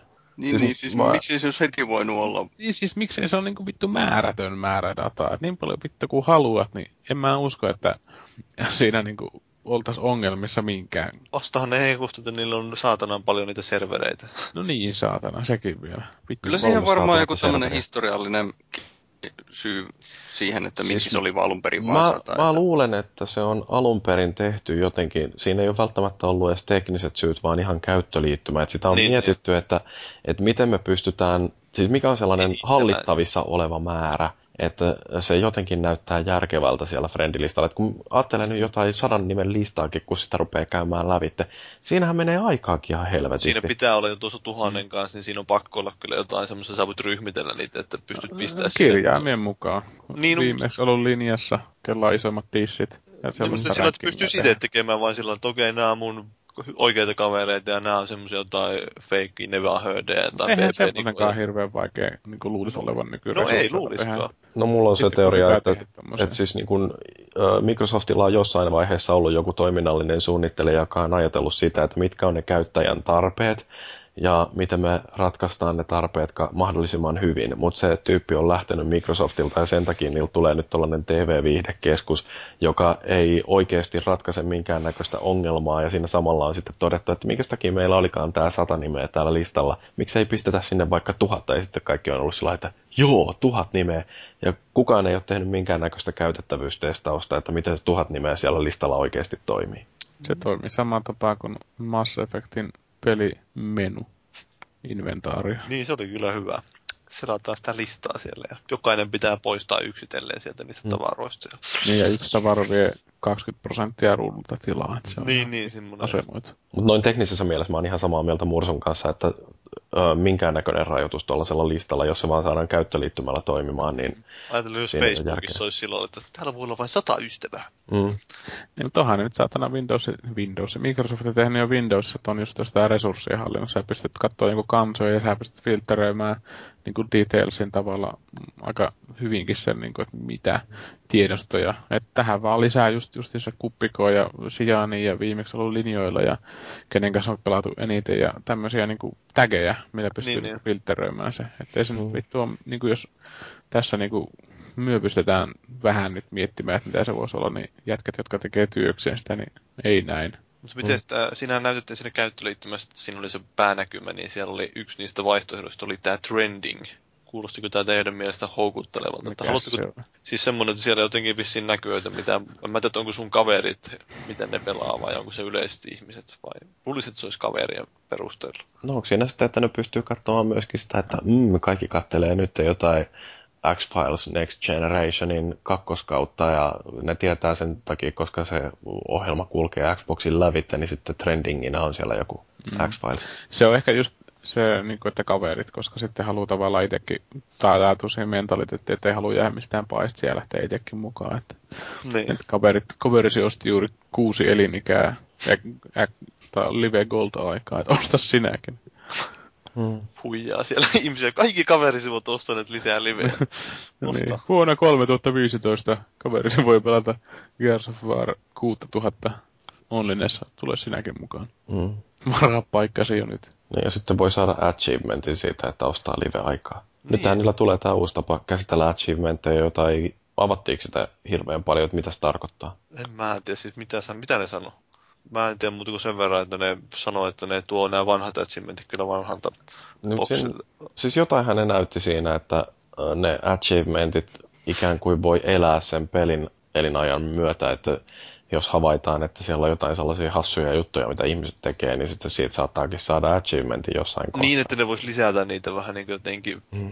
vähän spontaanimmin. Mutta sen mä huomasin, että tämähän nyt oli taas tämmöinen, mistä ne ei puhunut ollenkaan, mutta tämä oli Sonin tilaisuudessa yksi pääpointeista. Eli se, että pystyy, achievement. pystyy tallentamaan niitä, sitä, se tallentaa koko ajan sitä, mitä ihminen pelaa sillä konsolillaan, niin sitä pystyy sitten jakamaan mm. muille. Ja saavutuksiin tallentuu automaattisesti se, että mm. näytetään, että miten se on sen saanut sen saavutuksen. Siinä oli muuten oikeastaan aika mielenkiintoinen justiin tämä, että miten Kinectin sitä ääniohjausta voi käyttää, että kun tulee joku tuollainen hauska, niin ei tarvitse mitään muuta kuin sanoa, että Kinect share that, niin, niin ei, ei tarvitse mitään share-buttoneita sinne ohjaameen, vaan niin. sanotaan vain. Että ei turhaa tuommoinen paskat mm. ylimääräiset kikkareet. nyt niinku Microsoftilla ollaan niin progressiivisia, että Sony kalkkeutuu. Se oli aika hauska juttu siinä just tähän puhumiseen liittyen, että kuinka ihmiset valitti, että niiden boksit sammu, kun Joo, se oli kyllä. ääni ja kontrolli jätkä huuteli siinä pressissä, että Xbox! Mm. Jota, sitten kotona Kinect-jätkät, niin, ketä nyt olikaan. Niin... Kattelivat boksilla sitä lähetystä. Niin, striimiin, niin sitten sammui niiden omat boksit siellä. Striimit meni kiinni sen takia, että voi voi. Joo, laitteen spekseistä ei ihan hirveästi paljastettu, että se tosiaan niin kuin, tämä Digital Foundry vai Anandtech, en muista, että kumpi näistä se oikeasti oli, joka oli kattellut kaiken maailman jotain kuvia ja tehnyt sitten rivien välianalyysiä ja todennut, että tämä on niin kuin mitä 50 prosenttia tehokkaampi näytönohjain tuossa pleikkarissa ja sitten, että käyttömuistia on vapaana tuolla pleikkarissa 7 gigaa ja Xboxin 5 vastaan. Ja... Joo, siinä on tuommoisia tiettyjä, että kyllä todennäköisesti niin jos, jos pelit ruvettaisiin suunnittelemaan Pleikkarin nelosen ehdoilla, niin sitten se tulisi mm. vähän hikistä, mutta ei se varmaan... Niin, sitähän mä tuossa itkin jo itse, että heikoimmallenkin mukaan mennään, koska sillä on mahdollisuus leikata tuotantokuluja. Että jos Joo. peli toimii boxille, niin se todennäköisesti toimii. Itse asiassa olit sanonut toi Just Add Waterin bossi Stuart Gilray, että tota, jos peli toimii 60 freimillä boxilla, niin se toimii 60 freimillä tuolla PS4.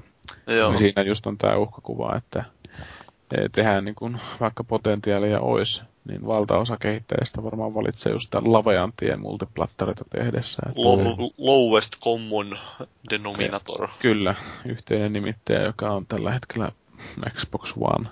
No, Wii, sen... Wii U ei onneksi ole se. Että... Sitä ei kyllä nyt laske varmaan Xboxista itse sinne. Että.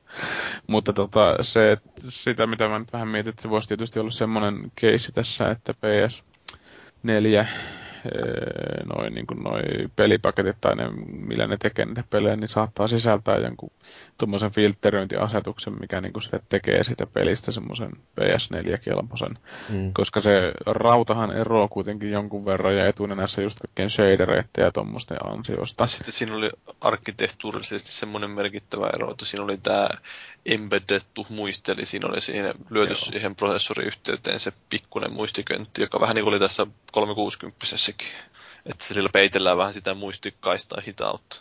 Joo. Ja tota, no sitä mä en kuitenkaan tiedä, että kuinka paikkansa pitävä toi oli toi 66 prosenttia, eli mä semmoisen pienen jutun tässä luin, että... No se on kai ihan siis oikeasti niin, teknisesti noin. Että PS3 olisi vääntö vääntöä olisi. Niin teraflopseja.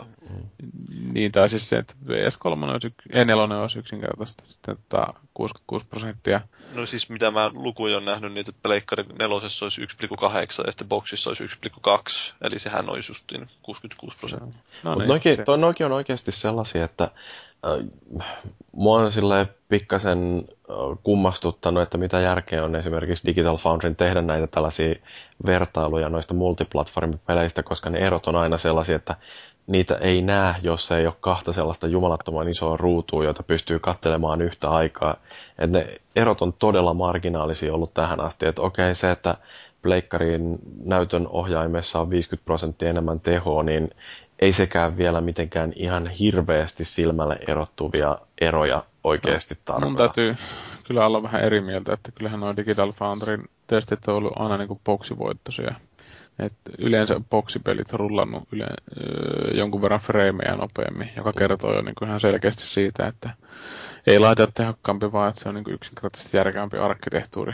Mm, niin, mutta siis se, että, että niin kuin, en mä ainakaan lähde todellakaan tekemään sitä valintaa, että kummalle laitteelle mä ostan jonkun pelin sen perusteella, että toisessa on pikkasen parempi anti-aliosointi tai että se pystyy tuottamaan 29 freimiä sekunnissa 27 sijaan.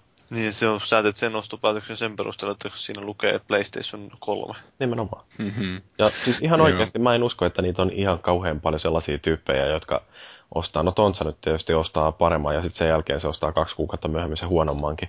niin. Mutta, niin, mutta siis oikeasti kyllähän se valinta tehdään sillä että tykkäänkö enemmän Xboxista vai tykkäänkö enemmän PlayStationista. No mä sanoisin, että se valinta tehdään sen perusteella, millä konsolilla kaverit pelaa. Se on se. Kyllä on mun mielestä huipputärkeää kuitenkin se nähdä toi, että toi selli on ollut paskavalinta. Ja se nähdään just siinä, että se on aina niin kuin boksin jaloissa.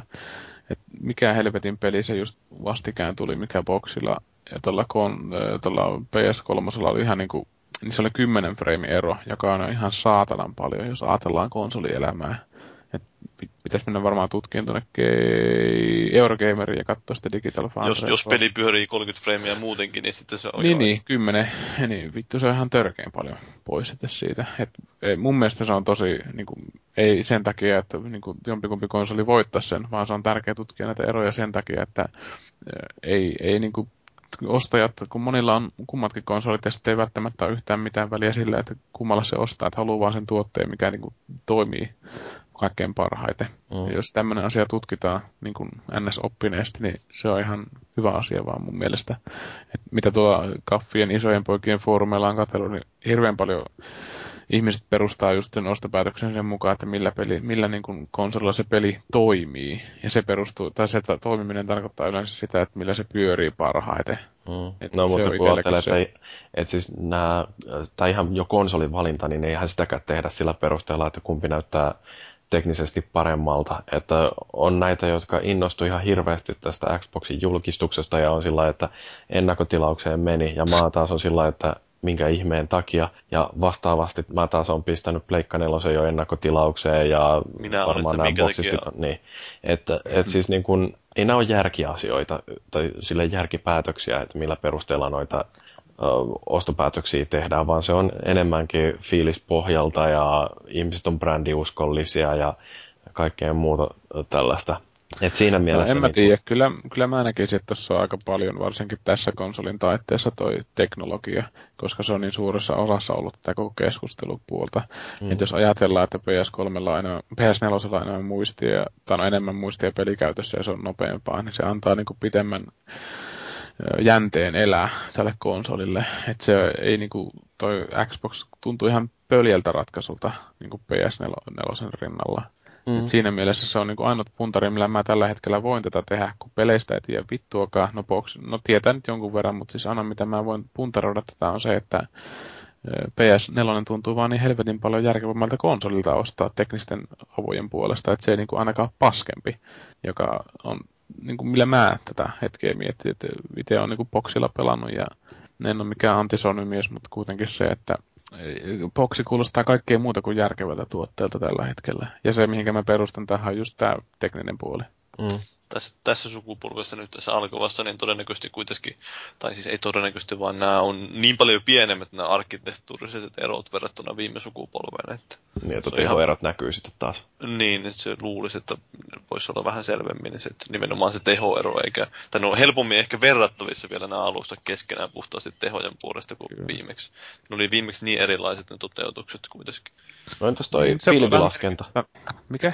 Pilvilaskenta, siitä puhuttiin nyt kanssa, että kun kaikki konsolit on kytkettynä pilveen ja siellä on se 300 000 serveriä farmissa, niin, niin että jotain laskentaa voidaan ulkoistaa myöskin pilveen siinä vaiheessa, kun konsolissa ei vääntö riitä. Niin, tämä on taas tämmöistä, että sanottu, että näin voitaisiin tehdä, mutta se rupeaa miettimään, että kuinka monesti tämä on aikaisemmin tehty ja toisaalta, että mikä, mit, ne ei antanut mitään esimerkkejä, että mitä se käytännössä olisi. No olihan siellä jotain, että jotain varjostuksia voidaan laskea paremmin. No niin, niin mutta ei ollut mitään käytännön esimerkkiä. Siis voihan ne sanoa, että no, maailmat ovat hienomman näköisiä, mutta mm. mitään helvettiä. Ei, ei, siis siinä tulee niin suuri viive siinä pilvilaskennassa, että ei sitä voi käyttää tuommoiseen renderöintiin. Mm. Ei niin, niin ja sitten se, että voiko oikeasti edelleenkään luottaa siihen, että... Pelaajilla on pelit... se yhteys. Niin, et, et jos niinku ei sitten kuitenkaan ole sitä yhteysvaatimusta koko ajan, niin kuka uskaltaa laittaa pakettiin sellaisen, että toimii paremmin internetyhteyden kanssa tai että vaatii internetyhteyden toimijaksi. Niin, se rajataan kuitenkin sinne se yleisöstä todennäköisesti aika suuri osa pois sitten. Mm. Joo, siis mielenkiintoinen ajatus noin teoriassa ja kyllähän nettiyhteydet, ne kehittyy jatkuvasti. Latenssi pienenee, kaista levenee, että kyllä varmasti isoissa kaupungeissa on tarjolla jossain kohtaa sellainen nettiyhteys, että toi laskennan ulkoistaminen voi olla jopa ihan järkevää. Mutta sitten taas se, että kuka sen kaiken maksaa, että mistä päästään sitten taas tähän näin mun yhteen hypoteesiin, että voi olla, että tosiaan niin, jotta voit käyttää Xboxia yhtään mihinkään, niin joudut maksamaan sen Live Goldi-maksu. Se menee, sitten mä kyllä, niin, no ehkä niillä on sitten, jos tosiaan se laitteen hinta olisi niin paljon alhaisempi, mutta muuten kyllä tuntuu vähän ehkä. Mä ainakin, no, mutta... ne vain, mä ainakin sitten ne vain ajaa aggressiivisemmin sitä liveä siinä kultaliveä maksullisuutta. No mutta entä jos, entä jos olisi sellainen, että konsoli maksaa 250 euroa ja jotta sitä pystyy käyttämään, niin joutuu maksamaan 10 euroa kuussa? No ei se nyt sinänsä paha olisi. Varsinkaan, varsinkaan niille, jotka tietää, että ne muutenkin hommaa sen live kullaan siihen. Niin. Mm. Joo, mutta toisaalta taas ei se, eihän se nyt uusia käyttäjiä hirveästi houkuttele.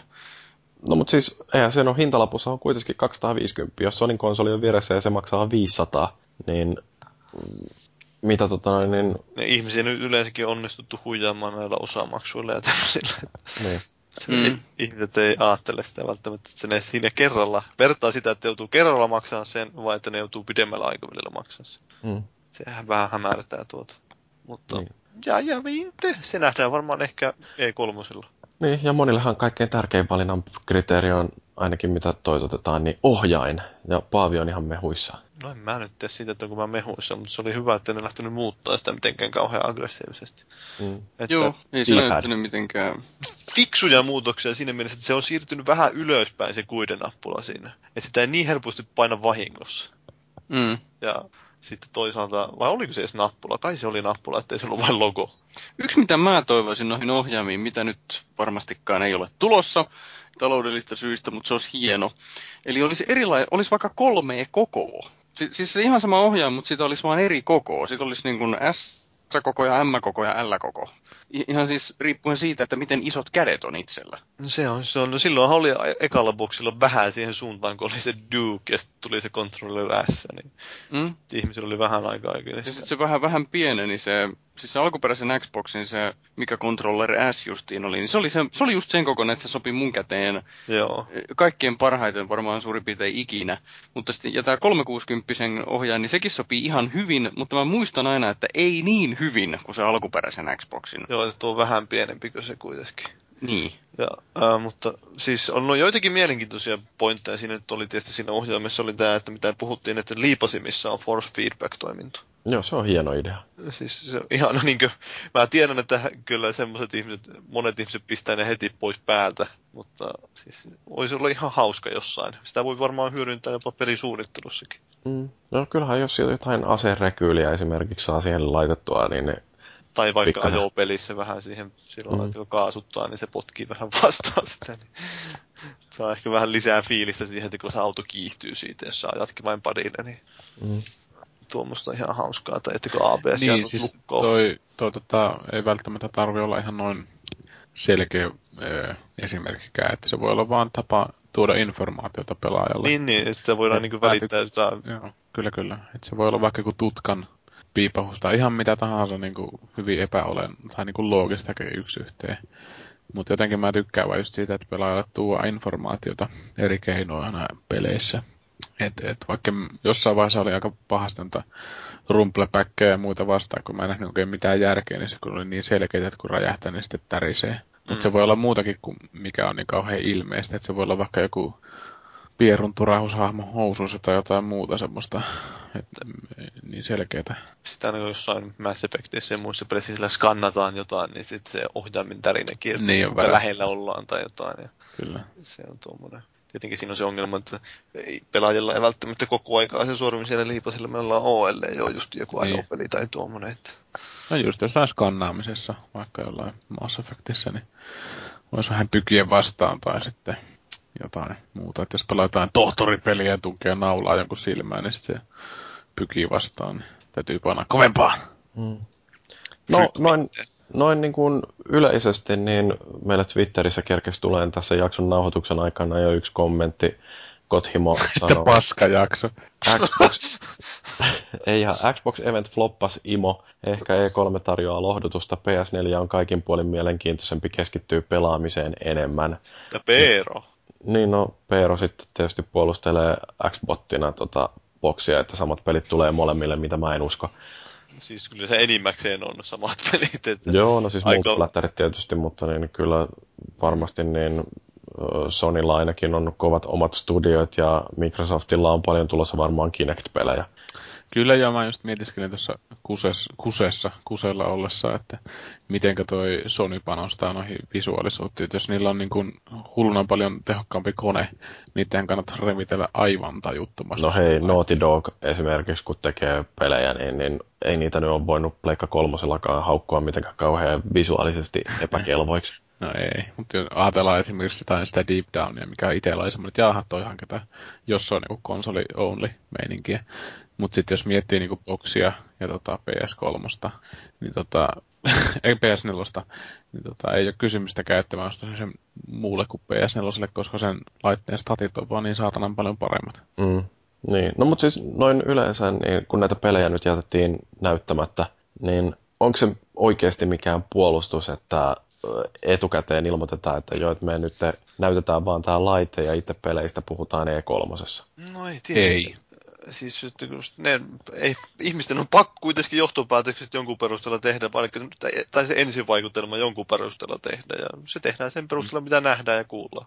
Ja siis, kyllä mä nyt en totta kai itse rationaalisena ihmisenä osaan sitten miettiä, että okei, nyt se nyt kukaan järkevä ihminen nyt vielä sitä ostopäätöstä tee, että totta kai sen kannattaa miettiä ja katsoa siihen julkaisuun asti, että mikä siinä on tilanne. Ehkä vähän siitäkin pidemmän, että ei sitä ole pakko heti julkaisussa ostaa, mutta siis että ei kolmosella nähdään sitten, että se on vasta se niin toinen kierros sitten. Ja jos, jos Microsoft sen kusee niin pahasti, kun ne kusi tämän julkistuksen, niin sitten on aika sel- selvä homma, että Niin ainakin pelaavalle.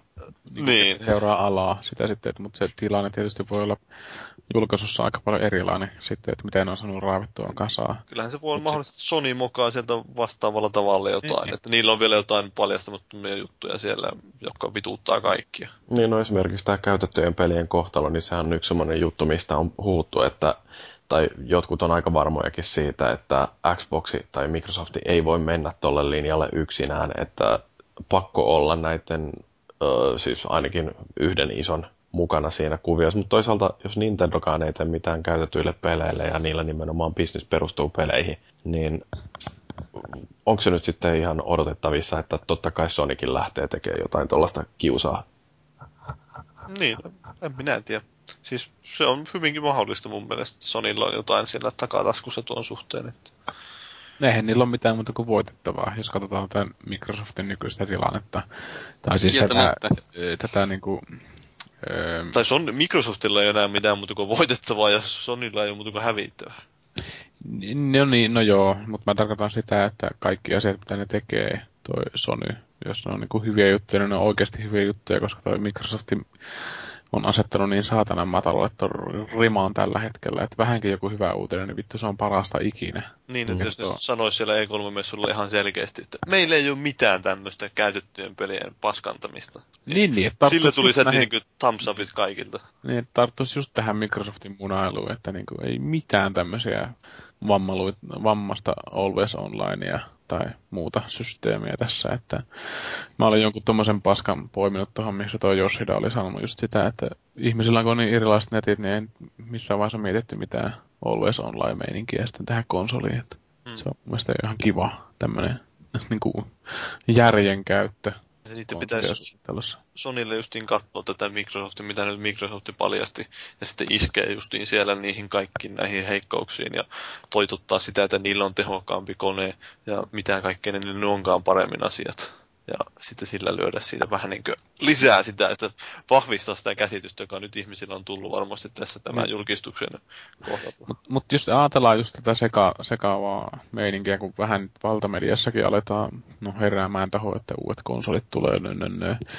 Niin nämä alkuuutiset ja sitten jos joku tämmöinen Matti Meikäläinen, eli massat miettii tätä konsolin hankkimista, niin kuinka hemmetin sekaisin se voi olla, että jos on niin kuin nyt seuraa uutisia, sitten jos syksyllä on tullut jotain E3 jälkipoltteella jotain no, suurta faktaa, sitten vielä julkaisussa niin kuin tulee vielä kolmas steppi, missä sekoitetaan entisestään tota, pelaajaa, niin mä en usko, että se, niinku, se saattaa jo niinku äänestää ihan sillä, että se ei osta mitään konsolia, on tyytyväisenä nykyisen boksiin ja nykyisen PS3 kanssa, että sillä pyörii leffat ja pelitkin toimii. Niin kuin siis, no kun nyt on sanottu jo monet, että ne tekee edelleen vähän niin kuin pleikkarillekin. Sony itse asiassa sanoi, että ne keskittyy vasta pleikkari neloseen, oliko se 2014 vai 2015, kun se oli. 2015 taisi olla.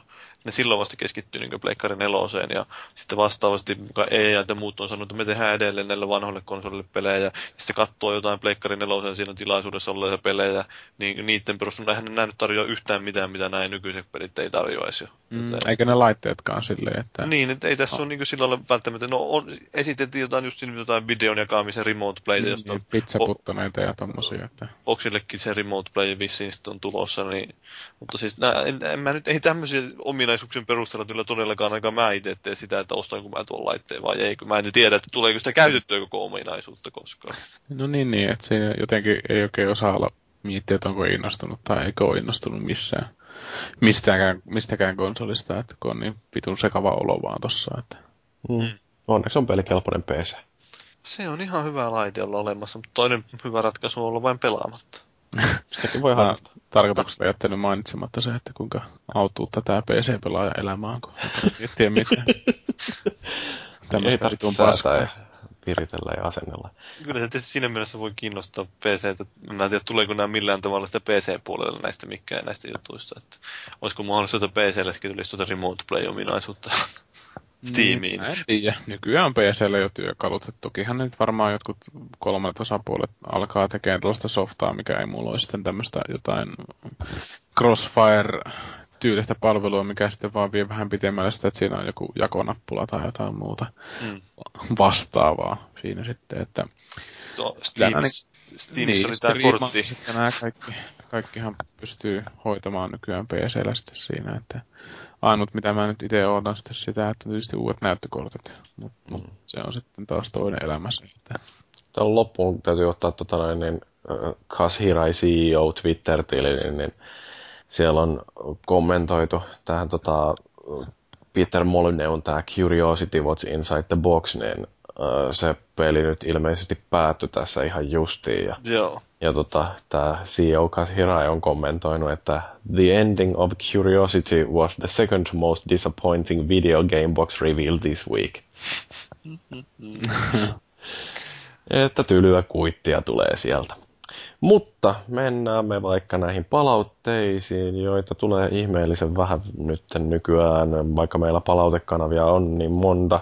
On Sä foorumia mainit- ja Sä ignoraat aina ne kaikki. niin, foorumeilla voi lähettää viestejä ja podcastat konsolifin.net.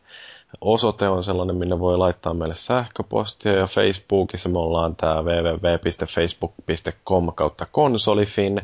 Twitterissä at konsolifin ja Irknetissä, siellä meille tuli vähän suoraa palautetta, niin siellä ollaan risuaita konsolifin, että aika helppo on ymmärtää, että arvata, että mistä me eivät saa kiinni.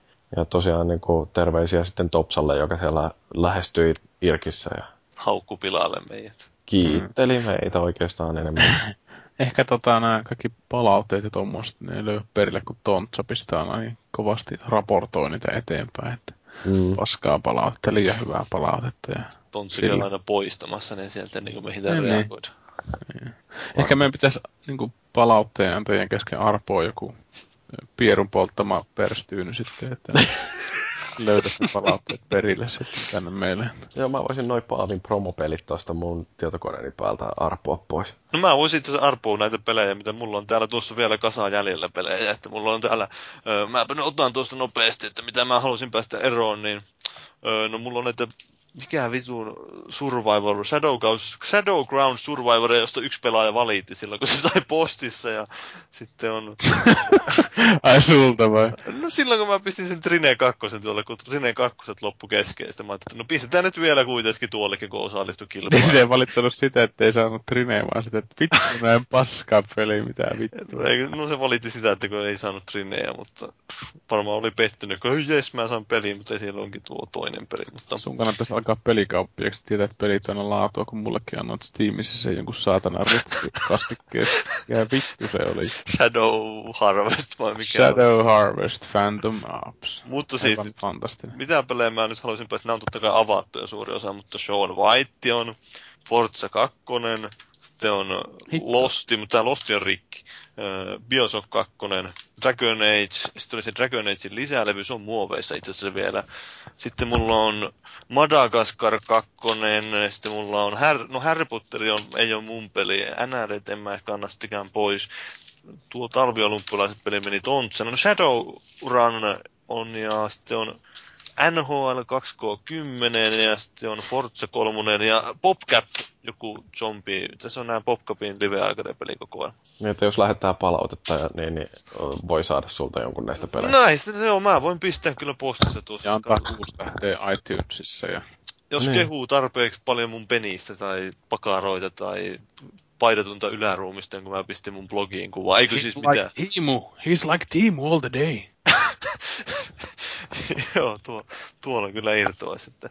Mä voin sitten bonuksena, kun mulla on vielä jäänyt vuosien varrella kaikenlaista tuommoista pelitaukkaa krääsää, niin ehkä pistää sinne samaan kuoreen. Täytyy kyllä ottaa kehitysajatuksen alle, koska itselläkin on niin paljon no, paskaa tossa, mistä... No ei paskaa ja oikeasti hyviäkin pelejä, mä en vaan jaksa hyllyssä katsoa niitä. Niin no mä siis rupesin tuossa miettimään yksi päivä vaan, että en mä niille, ei ne tuossa mun hyllyssä tee yhtään mitään, niin mä pistän ne menemään jakomaan. Siis yllisläisille on postittanut nyt tuossa Joo. jonkun verran pelejä. Ja osa jätit mulle. Niin no osa jätin Maagille, joka jätti sen sulle. Niin. Tyhmä Maagi. maagi. Maagi vain katsoi, en mä näitä tarvitse. Voi aina luottaa maagin muistamattomuuteen siinä. Kyllä. Joo. No mutta hei, luetaanko tää yksi palaute, jonka mä olin tänne poiminut? Lue. SPH ihmetteli tätä meidän Deadly Premonition-jaksoa, että auki jäi todellakin kysymys, että miksi ihmeessä juuri tämä peli valittiin kuukauden LTTPksi. Kukas Yllispyllissä oli sitten vastaavasti foorumeilla Yllispuolella kirjoittanut tosin, että aidosti alkoi kiinnostamaan tämä peli. Joo, Kimohan se oli, mutta...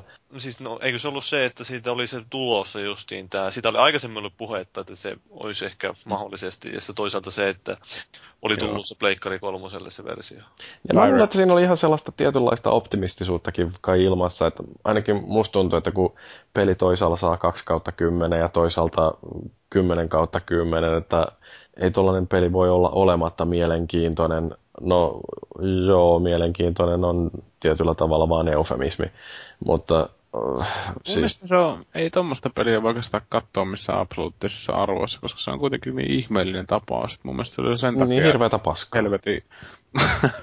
no, hirveän paskaa. Mutta siis se, että kannattaa niinku ehdottomasti ottaa tuommoisia vähän kulmikkaampiakin tapauksia. Et se on selkeästi sellainen monta niin kuin argumenttia, mitkä puolti sitä, että miksi oli LTTP. Et se on kulttimainen salava peli ja sitten tuli boksiversio. Siinähän on niin kuin kaksi kaikkein tärkeintä seikkaa. Mm, joo, joo, ainakin mä sain tehtyä siitä ihan hauskan videon, kun mä pistin se vauhdin hurmaa. Rallivideo. Joo, se oli ihan kiva. Tuli kokeiltua tollasta, että mitä jos länttäsee vain neljä minuuttia suoraa videota ja puhuu siihen päälle, niin että tota, mitä siitä tulee. Kai siitä nyt joku jotain iloakin sai irti. Ainakaan ei ole yhtään peukku alaspäin arviota tuolla YouTubessa. Sä oot vain tehnyt niin Xboxin virallisella Varmaan tuommoisesta Deadly Premonitionista, kun sen pelaa, niin on niin kuin pitemmän aikaa kantaa sitä peliä mukanaan, kun, sen jäl- kun että pelaa sen kuin vitun COD Ghostsin läpi, että varmaan säilyy pitempään Niin, se varmasti jää paremmin mieleen tuommoinen peli, että on se siinä, siinä mielessä arvokkaampi kokemus, mutta meillähän YouTubella tehty samalla tavalla kuin Microsoftin tai Xboxin YouTube-kanavalla tehtiin tuo Xbox One julkistuksen jälkeen, että kommentit vain disableen kylmästi, että tuli niin paljon paskaa niskaan. Mm, se on? Mutta joo, siis toi niin Deadly Premonition, niin joku saatanan sadistista meni ehdottamaan ja sitten me tarrottiin kiinni. Ja... Mutta toisaalta täytyy sanoa, että sen jakson nauhoitus on yksi hauskimpia nauhoitustilanteita ollut. Että ainakin... No oliko sillä mitään tekemistä sen peliin kanssa? Ei todellakaan. Tai no, oikeastaan okay. joo, paljonkin, koska sai... Peliä ei ole saatu sinne. Niin. niin, ja sitten maagi käy vessassa kuseella ovia auki. Voi Se on, kato joku tämmöinen vähän johdannainen siitä jostain tämmöisestä netti eh, fitness neitokaisesta niin, joo, se videoita ja kat, ottaa niinku kuvia nettiä. Se poikakaveri vittu paskalla ovi auki siinä.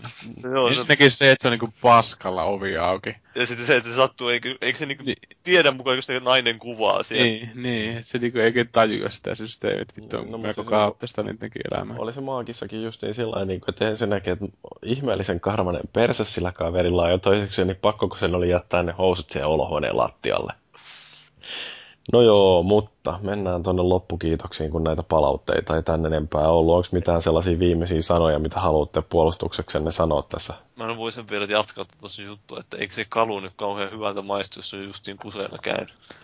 Niin, no sen takia mä yleensä pyyhin sen ensin verhoihin. no se on ihan... No, joo. Hankkikaa tekin uusi harrastus, niin tein minäkin. En tarkoita verhoihin pyyhkimistä. Mm, joo. Mä voisin oikeastaan sanoa justiin liittyen tähän äh, Irkissä, kun äh, se Topsa kiitteli meidän podcastia ja sitten äh, siihen perään totesi, että me ollaan parempia kuin jotkut muut, niin mulla aina silloin tällöin särähtää vähän korvaan se, että meitä, meitä vertaillaan. Siis musta niin kun, se on hirveän kiva kuulla, että tästäkin podcastista tykätään ja sitten toisaalta niin kuin, kyllähän siinä jotain sellaista vahingoniloa on, kun sanotaan, että pelaajakästi esimerkiksi, niin ne on ihan paska meihin verrattuna, mutta sitten toisaalta siinä on se, että mulle ei riitä se, että me ollaan parempia kuin joku toinen, koska mä ihan oikeasti haluaisin, että me oltaisiin hyvä podcasti, ja meitä ei tee hyväksi se, että joku muu on huono. Ja tää on vähän Onko sellaista... Se, että pelaajakästi on huono? No en mä siis, mä en ole itse asiassa kuunnellut enää pitkään aikaan pelaajakästiä, koska mä kuuntelen niin monia muitakin podcasteja ja mulla on oikeastaan nämä videopeliaiheiset kästit jäänyt vähän vähemmälle, että nyt kun on ruvennut kuuntelemaan jotain Skeptics Guidea tai NPR, uh, It's All Politicsia tai muita tällaisia, niin... niin NRA. No ei, ei. Mutta siis sille, että... personal. Niin, mutta se pointti, mikä mulla on tässä näin, on se, että vaikka jostain asiasta tykkää, niin se ei tarkoita, että sitten jokin kilpailijana koettu asia, niin sen tarvitsisi olla paskaa, jotta tämä oma suosikki voi olla hyvää. No eikä niistä ja, sanonutkaan välttämättä. No ei, ei, mutta siis se, että niin, niin, se on nimenomaan tässä konsolipelimaailmassa ja yleensäkin monissa harrastuksissa, niin tulee sellainen valheellinen vastakkainasettelu, että jotta PlayStation on hyvä, niin Xboxin täytyy olla paska, tai jotta Call of Duty voi olla hyvä, niin Battlefieldin täytyy olla paska. Että nähdään asiat sillä että joko se on mustaa tai joko se on valkoista, ja en mä voi väittää, ettenkö mäkin syyllistyisi tähän näin, että hirveän kiva aina bashata Xboxia ja Nintendoa. Että, mutta se, että niin, yritettäisiin löytää niitä positiivisia puolia tästä harrastuksesta ja nimenomaan, että kun se oma suosikki on hyvä, niin juhlitaan niitä hyviä asioita ja annetaan muiden olla sitten niin kuin omilla tavoillaan hyviä ja juhlitaan sitä, että meillä kaikilla on kivaa. Hän on hyvä omalla special veillään. Niin. He's so special. Niin, että jos toi Xbox One, se on sellainen niin special konsoli samalla lailla kuin special people. Itse nyt tekee mieli kaivaa tähän tilanteeseen, mutta se ei auto, että just näin niin hienon giffin tuosta. Se oli, se oli se foorumilla pistetään se, tästä Quantum Leapistä se, että se hyppää siinä niin ihmisen ruumiin ja sitten I'm retarded. menee kattoon peilistä, niin mä oon vamma. siis. No mitä, mut Mursu, haluatko vielä bashata Nintendo? No ei mun oikeastaan tarvi, että niin kauan kun tämmöiset boksit tekee tällaisia julkistuksia, niin me pystytään jatkaa hyvän podcastin tekemistä, koska se tekee niin helpoksi tämän Niin, että usein vain tämmöisiä epäonnistumisia. Se on niin helppo aina nauraa muiden epäonnistumiselle, kun se on ihmisluontoa. Mm. Mulla oli joku oikein hyvä ajatus tähän loppuun oikeasti, mutta tota, ajattelin vaan niitä Jyrin verhoja vähän surullisena. Että... Mm. Istuit vähän turhan lähelle niitä verhoja. Mm. Ehkä kerralla toisen päähän. Kyllä, kaikki tippurit ja hiivasienat siellä. Sellaista se on, kun meillä joutuu käymään. Sorry. No, tämä oli jakso numero 114. Kiitos kuuntelijat, kiitos Felis Leo, kiitos Paavi ja kiitos Tuho Mursu. Mä olin Jyri ja ensi viikolla mä en ole täällä, vaan mä oon kännissä. I am no messenger. I possess the most powerful weapon in the universe. But I will give you a message. The message of death. Onko kaikki valmiina? Ei varmaan, mutta ei mitään. Mm. Mursukissa sai imastua viimeisetkin. Taitaa olla nyt joku muu herkuttelemassa mun nimiin tällä eroottisesti. Okei. Okay. Imeskelin omaa kulliani. Terveisin Teemu Selän. Kyllä. Koska olen hanglaikka horse, niin se on ihan vaivatonta. Istuossakin pitää varoa, että teillätkin naamalle itse. Mitä vittua siellä Jumala.